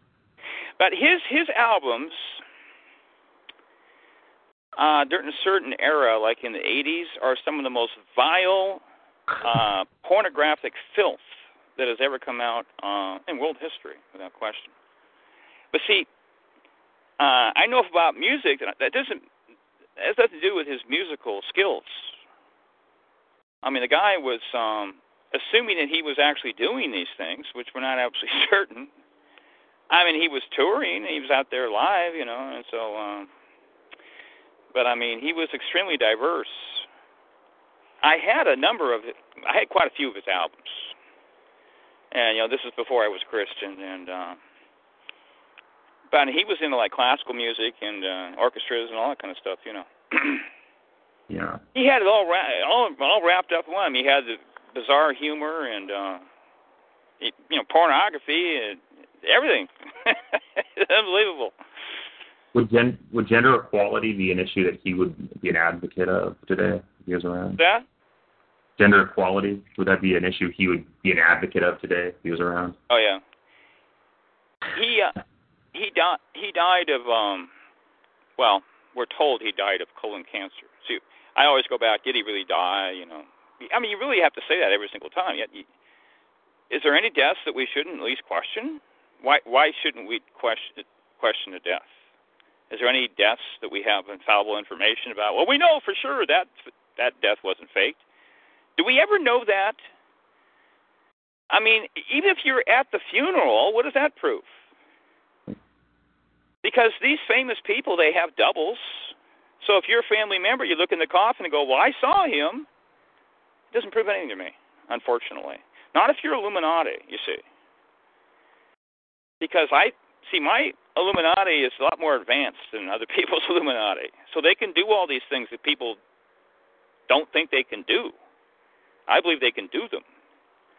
I'm not even sure what they can do. But to me, it's open ended, like I said before. But what were you going to say about the Beach Boys? Um, I just had a little. I talked about them recently on a podcast.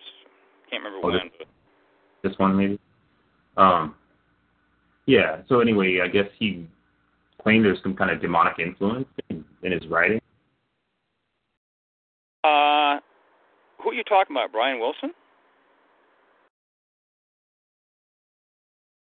You there? Hey, Johnny. I got total silence at my end. Yeah, I'm here. Did he drop off? Yeah, I guess so. Oh, okay. Um, Michael Lark sent me a sent me a message about the first Ginger Pride Parade. He wanted you to know about this. okay. Well, um, you know, we talked about defining Christianity earlier, and uh, what Christianity is. It's a society. It, it's a diaspora society. I use the word diaspora a lot. Christianity is a diaspora religion. We're a diaspora people, but it's a, it's a diaspora society with, within a society. Okay, and, and it's us versus them. And Christians do not have a diaspora mindset. Okay? We're we're supposed to be pilgrims. Okay? And our ties to this world are supposed to be very thin. Okay? It's like you're supposed to be ready to pick up your bags and go, and this is not the mentality that people have. They're totally tied into this world. And you know, this world system is theirs. And uh they're hell bent on improving it. You know, I mean, we're trained in uh, churches, somewhat incredibly, because it's always the wrong way to waste and deplete the energy of the masses who are de- always delusional. They're always delusional. Okay, if you have a large group of people, uh, just take for granted that they're delusional. They're always delusional. Once once the group gets large enough, they're always delusional. But um, the delusion is, ask yourself if if this is delusional, that we can change the world uh, to the political system. Okay? Christians need to get out there and get involved in politics, Johnny. Get those Christians voting. Get you know the right candidates in there. Uh, we need to get good, strong Christian uh, politicians out there. We need to get Christians voting ask yourself this question Is it true or is it not true that this is what pastors promote and believe? Oh yeah. This is about the only thing they will say about politics. They'll encourage you to vote. No, so pointless. And that's about it. Other than that, you just get silence from them. But get out there and vote. Well, that's how you can destroy a political system to Huh? somebody. Just mention how voting uh, really doesn't change anything. It doesn't matter They have to put their faith in voting. hmm Well, I'm going to show you this is a, a total delusion. Okay? This is not how you change society. You change society by look, not looking outward at the corrupt world, which is always going to be corrupt, but you do the exact opposite. Remember we talked about doing the opposite? Here's a good example of that.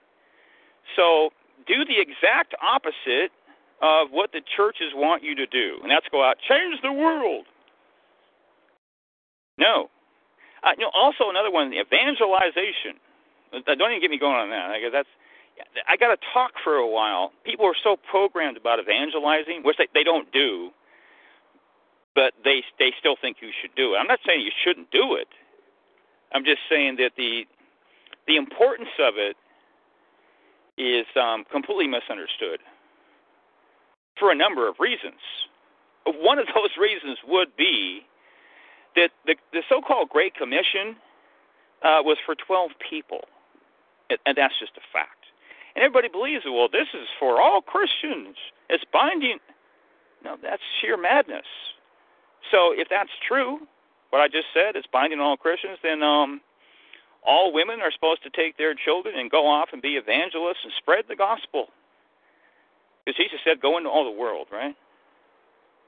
So if that's for all Christians, then we're, we're supposed to do that. Otherwise, we're committing a sin of omission. You see that? This is totally absurd.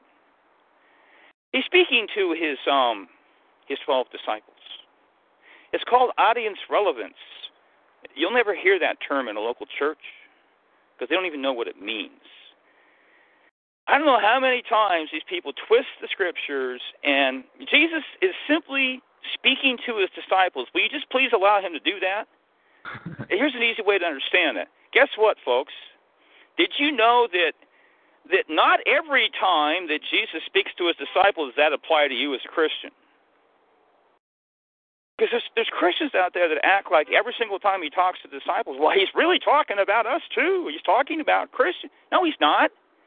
He's just talking to his disciples. You see that? Mm-hmm. Anyway, I've, I've talked about this before, but you can quickly prove that the Great Commission it, it's just for the apostles. It has nothing to do with us whatsoever. You don't have this burden of going out and uh, I mean, if you're gonna if you're gonna obey that, well, you need to be a missionary, or you're sinning. So go be a missionary. You know, sacrifice all. No, somebody needs to, the foundation for the um, society is a strong family. What does that have to do with mother, father, and children? Okay, somebody has to stay home and take care of children somewhere, not wander around trying to get people saved. So, anyway, what we're doing is the exact opposite of what we're supposed to do. We're supposed to turn inward. Israel failed at this too. They didn't look at themselves, they looked outside of themselves at the wicked, quote unquote, Gentile world, and they said, they're so wicked. And God didn't give them the Torah. He blessed us with with his um his royal laws and He made us an elect nation, and we're the apple of God's eye. You know what I mean? And they would compare themselves with the wicked world and pat themselves on the back. And I'm telling you, nothing's changed. Christians are still doing the same thing. I said on a recent podcast that most Christians don't even live up to the standard of a secular person in the 1950s. Think about all the evils that didn't even exist back then, that they are virtually surrounded with and immersed. If you don't believe that, then think about what happens if you're stupid enough, and I just insulted a bunch of people, to send your child off to a, be schooled in a secular uh, school. Uh, where where do you find that in the Bible? My my my religion is based on the Bible. How many how many times we put that to the test it's complete failure, complete flame out? Where in the heck in these um, ancient Jewish cultures did they send their children off to be schooled by the secular state? Isn't it true that the parents raised their own children? And then we sit back and we wonder what happened to this to our society. I'll tell you what happened. The number one problem in our culture is the dissolution of the family structure. Illuminati knew right where to go, and they attacked it with everything they had. And what they wanted to do was get get the mother out away from the children, get her working out there in the secular world. And they accomplished that very well. And now, see, everyone has the opposite mindset, where you think a woman should be at home in bondage? You know, because it has to do with women's rights. If you don't believe in women's rights, you're an evil patriarchal. Uh, you got an evil, e- evil patriarchal mindset, whatever. You know what I mean? You can't leave. You can't leave the house, but who's calling it bondage? Yeah. Women's rights. Right. You know, the Bible is just totally repugnant to anybody with a modern mindset because um, women did not have the same rights as men. They did not have the right to to divorce their husband, and you cannot use the Bible to prove that anywhere. Period. Show me in the New Testament where it talks about. You got to remember in the law of Moses, the only way that a marriage could be annulled. this is by a male. There's no discussion of a female because they can't they can't divorce. Sorry. The only way you could annul a marriage was uh, through a written document. Okay? So where is this discussion of this written document in the New Testament? Well, actually, there is a discussion about it in the New Testament. Jesus talked about it, and he held to the same standards as the law of Moses. He didn't change anything. He said, except for the Greek word is porneia. That has to do with um, sexual infidelity. And the word porneia can mean different things. It's pretty clear what that is. And uh, other than that, I mean, you're still married. Uh, the reason he's talking about that is because um, they had different schools of uh, Judaism, and uh, they they held to, different views about um,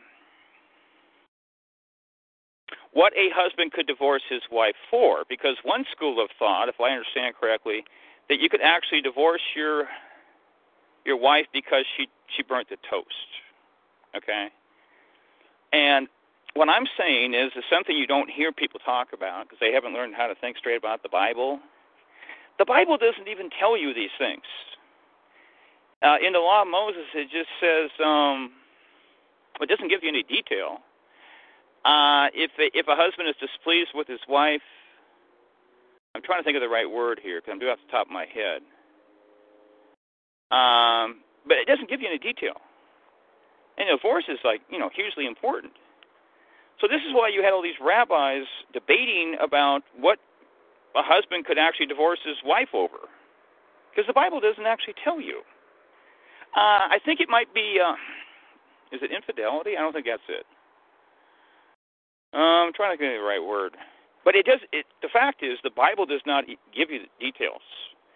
So, what I just say? The Bible does not give you details about how you can divorce your wife. You think that might be important? Yes. Why isn't that information in the Bible? Well, you need to understand it's not there. And that's a good example to show there's all kinds of things in the Bible. They're they're simply not there. Like I said before, it doesn't discuss divorce and remarriage in the New Testament. I'm talking about Paul. It's not there. This is a huge problem. Uh, people don't even talk about this because you got to understand there was actually um,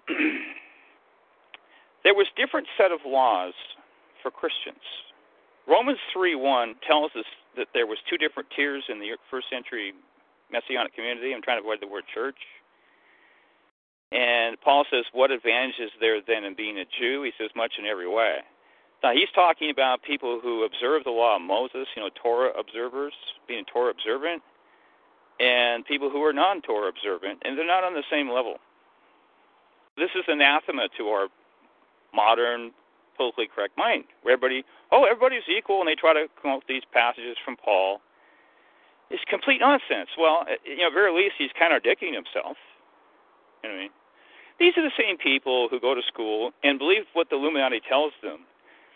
All men are created equal. You know, that's why they, and then they interpret the Bible through that lens. And I've talked about that before. That's completely uh, fallacious belief system, and uh, it, it's totally absurd that any two things can be precisely equal. The person's not even thinking. Um, so anyway, yeah, the Bible doesn't even tell you um, what a uh, you can divorce your wife over. It doesn't give you any details. So I mean, the information was there somewhere. It's been lost. This is absolutely vital information, and uh, we we don't have it, and that is actually a curse from God. It has to be, because I've said before that marriage is um, the second most important decision you're going to make in your life, and and divorce is getting out of marriage, and so our Christian religion doesn't even tell us how to properly divorce. But my point I was making earlier is that nowhere in the Bible does it talk about, um, okay, we're going to change the law. We're going to um, uh, enable women to divorce their husbands. Okay? Well, if that's true, you're going to see a discussion about this written document. Whether they have to have it or whether they don't. Ask yourself this question is that discussion in the New Testament anywhere? I'm telling you flat out, it's not. Now, you know what this does? It completely annihilates the concept that Christianity is a new religion in the first century. Because that is based on the premise that God gave them uh, new laws which replaced the old laws. I mean, everybody knows this, you know, Old Covenant, New Covenant. Uh, the word uh, testament is a Latin term for covenant. So every time that we say, the Illuminati created this word, every time that we say the word, you know, testament, we're talking about the new covenant, you know, New Testament, New Covenant. That's that's what we mean, whether we realize it or not. Okay. So you have this new religion that replaced the old religion, and that new religion, this is incredibly simplistic thinking, and it's propaganda from the Roman Catholic Church, and almost all Christians believe it. Now, what do they believe, Dave? Roman Catholic propaganda. You need to hear that. Okay? They believe that this new religion, which began in Acts chapter 2, is based on these new new laws that replace the old laws. Now, Robert, is is that true or is that not true? You know, this is not a trick question. based on new laws that replace the old laws? Yeah. The new religion is well, it would make perfect common sense. If there's a new religion and God wants us to do the right thing, we have to have new laws to replace the old laws, right? in, in those laws, uh, right? And that's Yes, what Christians believe. Mm-hmm. But guess what? These bad. new laws, they're not in the Bible. They're not there. For instance, um, you can look at these uh, so-called 613 laws. I guarantee there's not 613. Whatever there are, there's not 613. So you, you can just throw that number out. But um, if you look down these laws, you'll go, well, okay, where's this law addressed in the uh, apostolic scriptures about whether we have to keep it or whether we don't? It, it doesn't even talk about it. So you're just left to yourself. It's absolutely amazing that um, you know Christian um, theologians have bought into this. They have this herd mentality. They're textbook repeaters. You see, they don't want to stand out from the pack. You you have these um, just like the Illuminati through the social engineers. They they define what is normal. You know what I mean? Mm-hmm. That way, they can radicalize the truth. If it's too far away from their definition of normal, then oh, that's that's radical. I mean, you don't want you want to believe in that. You'd be a strange person. You know what I mean?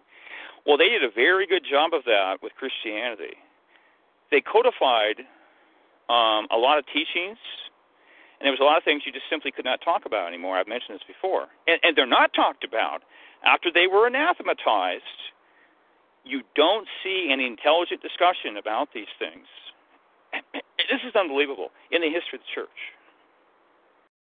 I've talked about the preexistence of the soul. I've talked about it before. There's no discussion, no theological discussion. It's like people don't even think about it. You know, like nothing. You know, and and this this this validates what I've said before. That there's something fundamentally wrong with the um the human mind. Okay, because people do not take considera- serious consideration of things unless they're actually set in their lap. Now, I'm not trying to. I'm just. I could. I could. I could um, talk about all kinds of examples of. I'm going to go to one place. Okay. Um, the fakeologist community. Okay. Is it true or is it not true that these people are only talking about you know this dialectic between the flat Earth and um, the spherical Earth. Now, I'm not trying to say that there's never been any kind of discussion whatsoever about any kind of optional model. It, it, there's a very brief mention, and they go back to the you know the flat Earth, and that's supposed to be the solution for the uh, the propaganda about a spherical Earth. There's all kinds of possibilities. You know what I mean? Mm-hmm.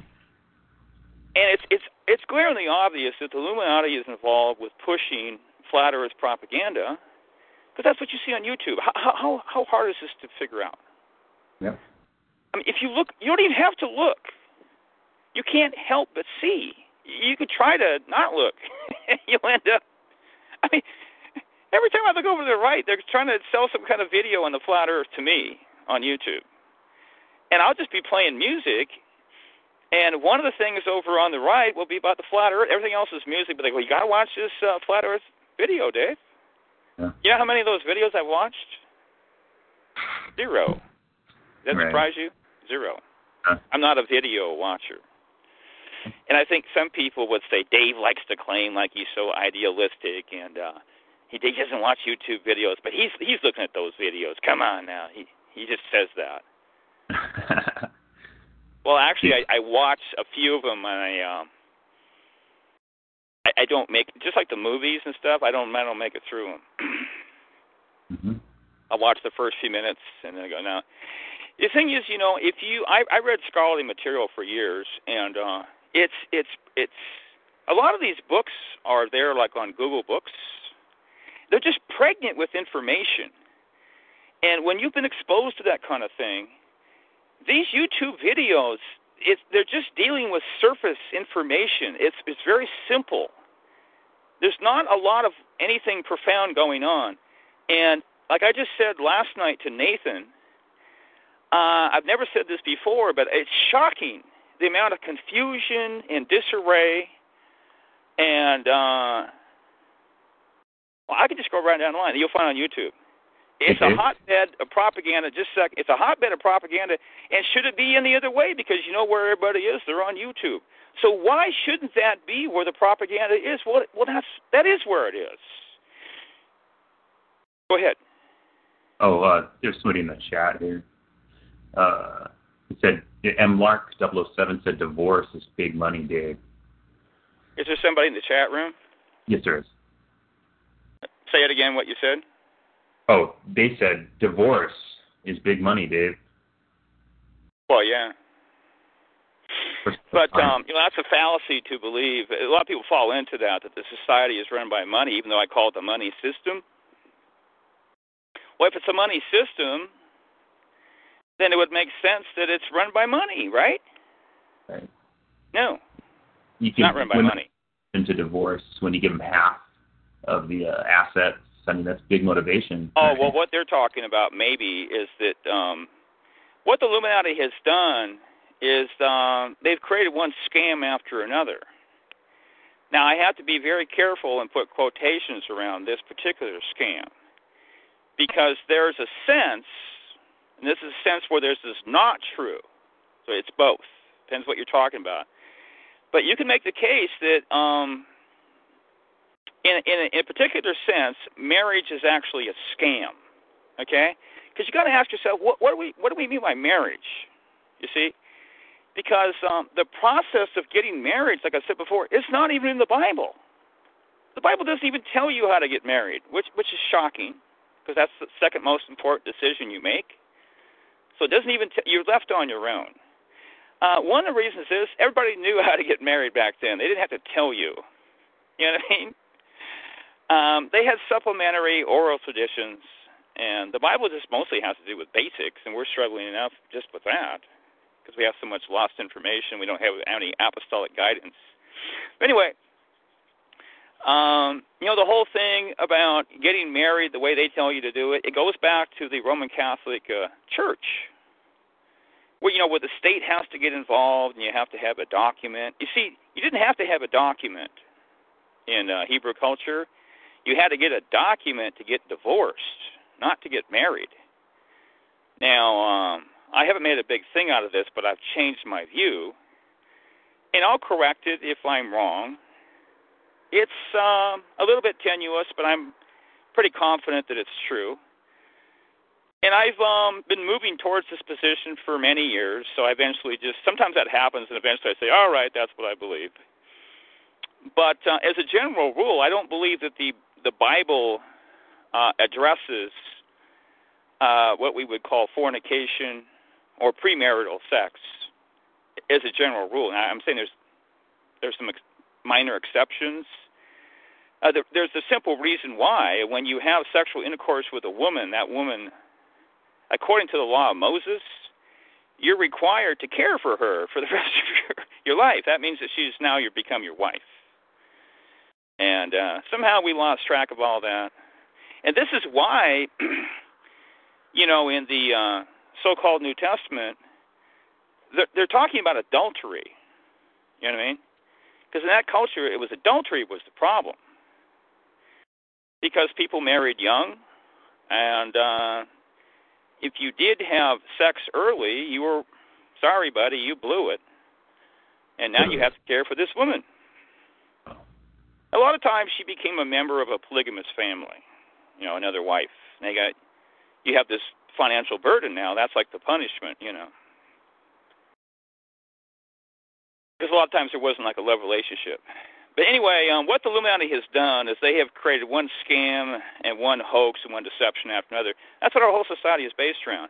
So it should not be surprising that the, the quote unquote institution of marriage is a scam as well, just like the college loan scam or going to college, period. It's a scam. Now, we're not talking about absolutes here. There's value in going to college, but it's still a scam. You know what I mean? In other words, it's mostly a scam, and I would say significantly more of a scam. Okay, don't have any validity. The whole educational system is, is is bogus. You know what I mean? And it's supposed to be that way. They're not here to educate you. You know, it's amazing. That's why you got to have a conspiratorial mind. Did you know people believe that um you can go to school and I mean they just trust these institutions blindly? Well, you if you want to get an education, you go to college. Well, you're tr- you're trusting somebody to educate you. They don't think about this. You see? You know who they're trusting at the most simplistic level? Uh, social engineers, because the social engineers, uh, you know, this is not they're not the top tier. Okay, they take orders from on high, but they create the educational system. They're just carrying out orders. You know what I mean?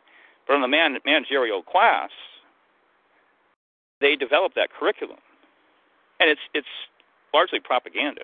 You know what I mean? And um, and so that's who you're trusting. Do, do people ever think along these lines? No. But anyway, um, this is a huge subject. You do a whole podcast on it, and um, we had uh, Pastor Charles talk about this subject of marriage, and it was so controversial that I never released it. Uh, one lady got upset who listened to it, a conservative Christian lady, and um, but basically, what he was saying is that marriage is a scam. And but what he was doing was advocating.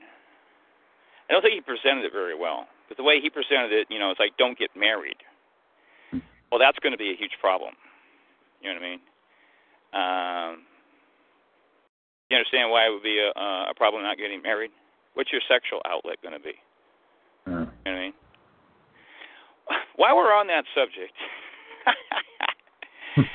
uh, show me in the Bible, Robert, where it talks about male virginity. mm. We're going to uh, blow some Christian minds just occasionally. You don't want to blow, you know, do it too many uh, subjects at once, but uh, show me in the Bible. I'm not saying it doesn't talk about that. regarding virginity. But well, off the top of your head, see if you can remember one single time where it talks about male virginity. Uh-huh. Can you think of any times? Yeah, The more you think, the more you'll realize, gee, the Bible has a uh, very unbalanced emphasis on female virginity. Uh, well, there's a reason for that because um, males can't get pregnant. That would be a, a pretty good reason right there, don't you think? Um, we talked about the dissolution of the family structure as uh, the biggest problem in this society. But um, look at what's happening. You see, uh, especially in the black community, and black leaders are talking about this. These black children are growing up; they don't have a father. You know what I mean? And uh, this is supposed to be okay. It's not okay because everything is spiraling down. We have ongoing devolution. Nothing is getting better morally, societally. Uh, technology is not improving morality and we're headed for an, a massive implosion where they're going to have to use technology to turn us into biological robots to salvage things. Now, think about this. This can be a form of transhumanism, okay? Because the only other option is to improve our morality. Now, ask yourself this question: Does it does it look to you as if the government, I'm speaking as a government totality, we actually have genuine Christian politicians. I just want somebody to hear Dave say that. You know, they're not all Illuminati, you know what I mean? I actually said that. Yeah, okay. And um and guess what? Uh, they can't accomplish anything. And they actually know that once they get up to a certain level. I've actually talked about Steve Largent. He was a former All Pro uh, wide receiver of the Seattle Seahawks. He became a um, a politician, and he actually talked about in a very revealing interview in a local newspaper here. And this is the most shocking revelation I've ever seen in a local newspaper because he actually exposed the political system. I can't fathom why they would put this in a newspaper. But he says he was a uh, young, naive politician with stars in his eyes and he thought that he could go off uh, to Washington D.C. and bring about change. And he discovered that uh, he could do nothing of the sort. Couldn't change anything. And uh, he, you know, he got depressed and uh, got kind of apathetic. And this is before that he, I think it's before he actually left politics, and then then he left. So what does that tell you? He saw the writing on the wall. The whole thing's a sham. You see? Uh, basically, you know, if you're in a corporation, you can control everything just by being the CEO. You just run the top. That's that's how they created these institutions. Okay, so anyway, I could go in a lot of different directions, but um, but marriage, the way they have it set up right now, um, it's a scam if you're a male. And the Illuminati is actually uh, educating, if you want to use that term, that it's a scam. They want this is this is interesting. They want you to know. You see, they want young males in their 20s and 30s to know that it's a scam. They don't want you to tell why it's a scam. But um, a lot of a lot of people are looking at it now. It, you, you're foolish to get married. Why would you want to do that? What is it going to benefit you? You know, if you don't have a traditional mindset, they actually have a point. It's like almost like punishing yourself. And you know, these people would look at you as being naive and having stars in your eyes. That oh, you're going to go out and defy the statistics, huh? Because you love this woman. You know, we'll see how long that lasts. And uh, well, I don't trust any statistics, but I, I guess generally, I mean, 50% of the time, I mean, they're right. and all these statistics are cr- created and controlled by the Illuminati. And in these uh, Illuminati-controlled statistics, they tell you that the divorce rate in uh, Christian marriages is um, is slightly higher. And there's a lot of problems with that. But how do you define what a Christian is, you know, and, and all that kind of stuff? You know what I mean? But it would not surprise me if that is true, because the enemy strikes at the target. The same thing is true for pastors' children. Who's got the biggest target uh, on their head in uh, your local church congregation? I'm talking about the old devil. you know what I mean? He wants to take the pastor's son down. You know what I mean? And this is one of the reasons why these um, these children struggle. They have like huge responsibilities they don't feel comfortable with. You know, why was I born into this? So they just want to be normal, you know, and uh, that's a whole subject in itself.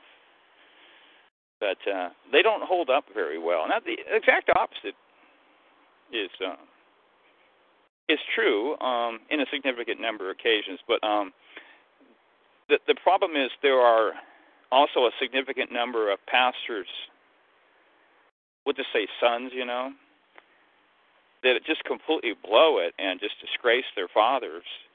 Now, according to Scripture, did you know this?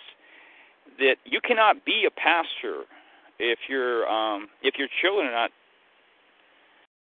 uh, if they don't uphold a certain uh, moral standard, like in the local community.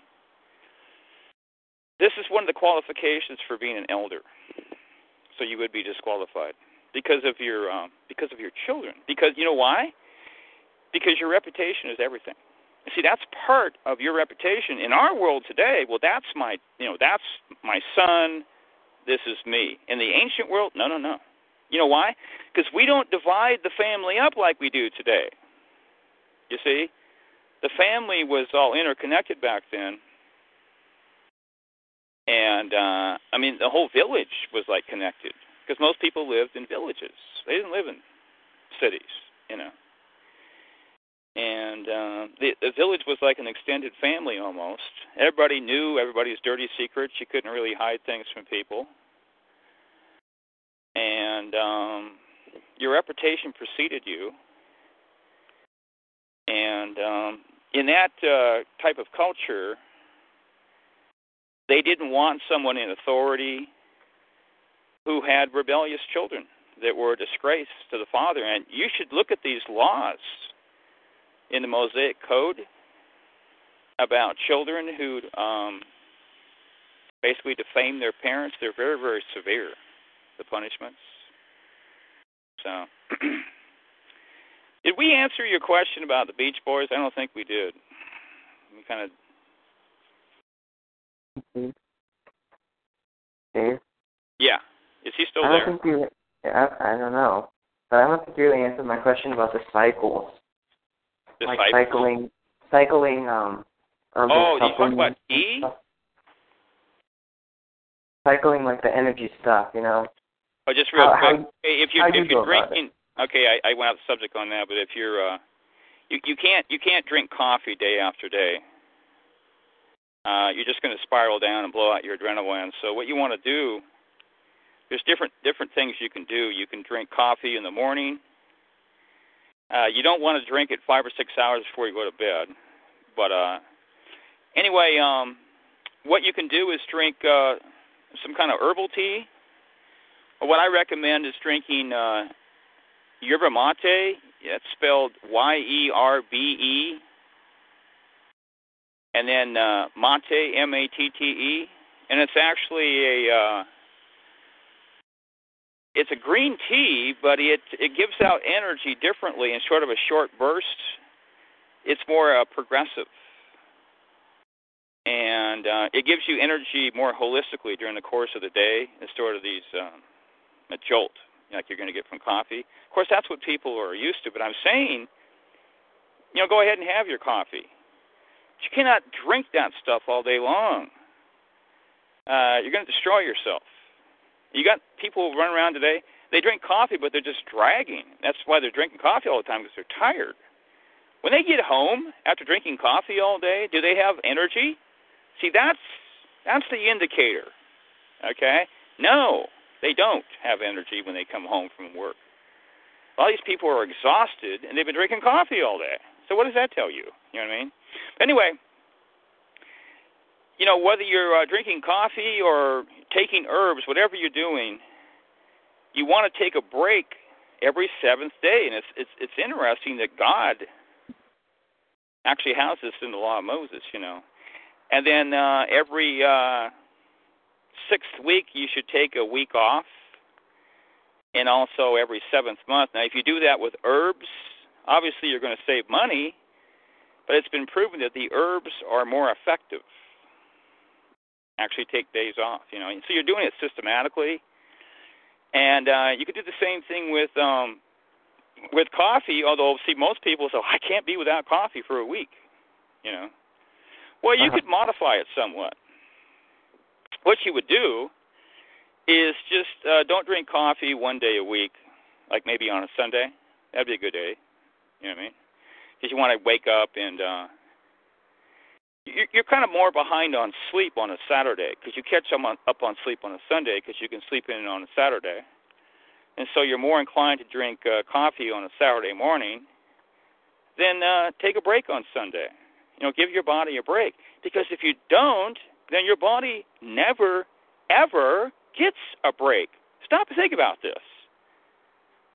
This is basic common sense. You can't just drive your body, you have to coach your body.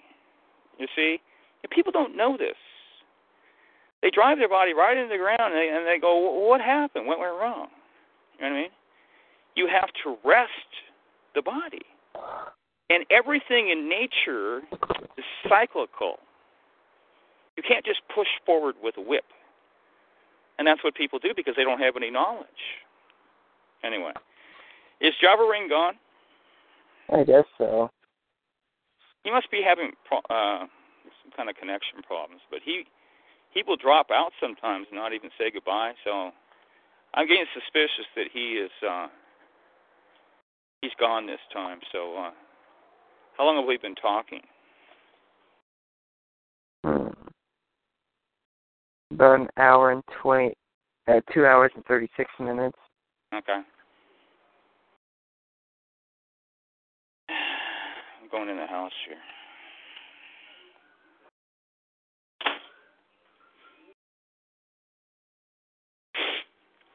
We got dead air. I hate dead air.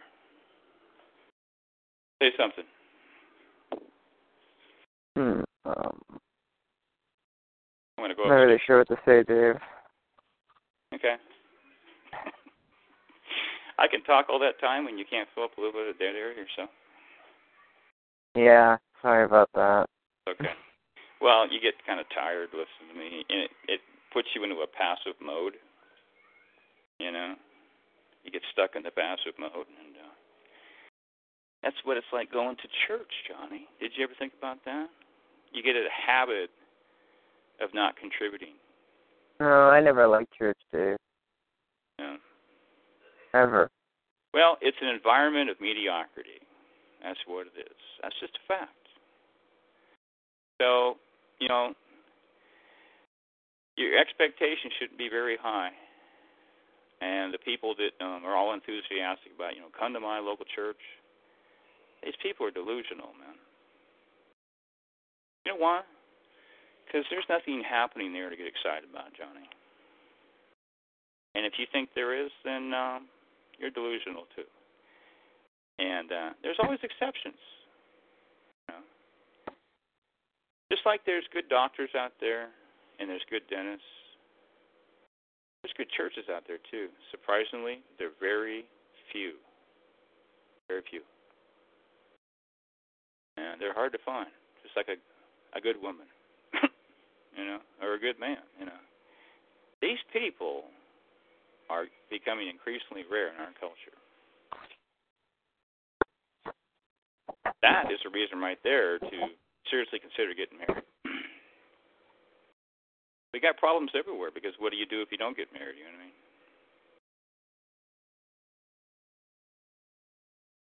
Well, Dave, do you really need to get married? and have it official, No, it recognized by the government, you know, and that sort of thing. no, none of the, where's this at in the Bible? Oh yeah, that's what I'm talking about, Dave. No, you don't need to do that at all.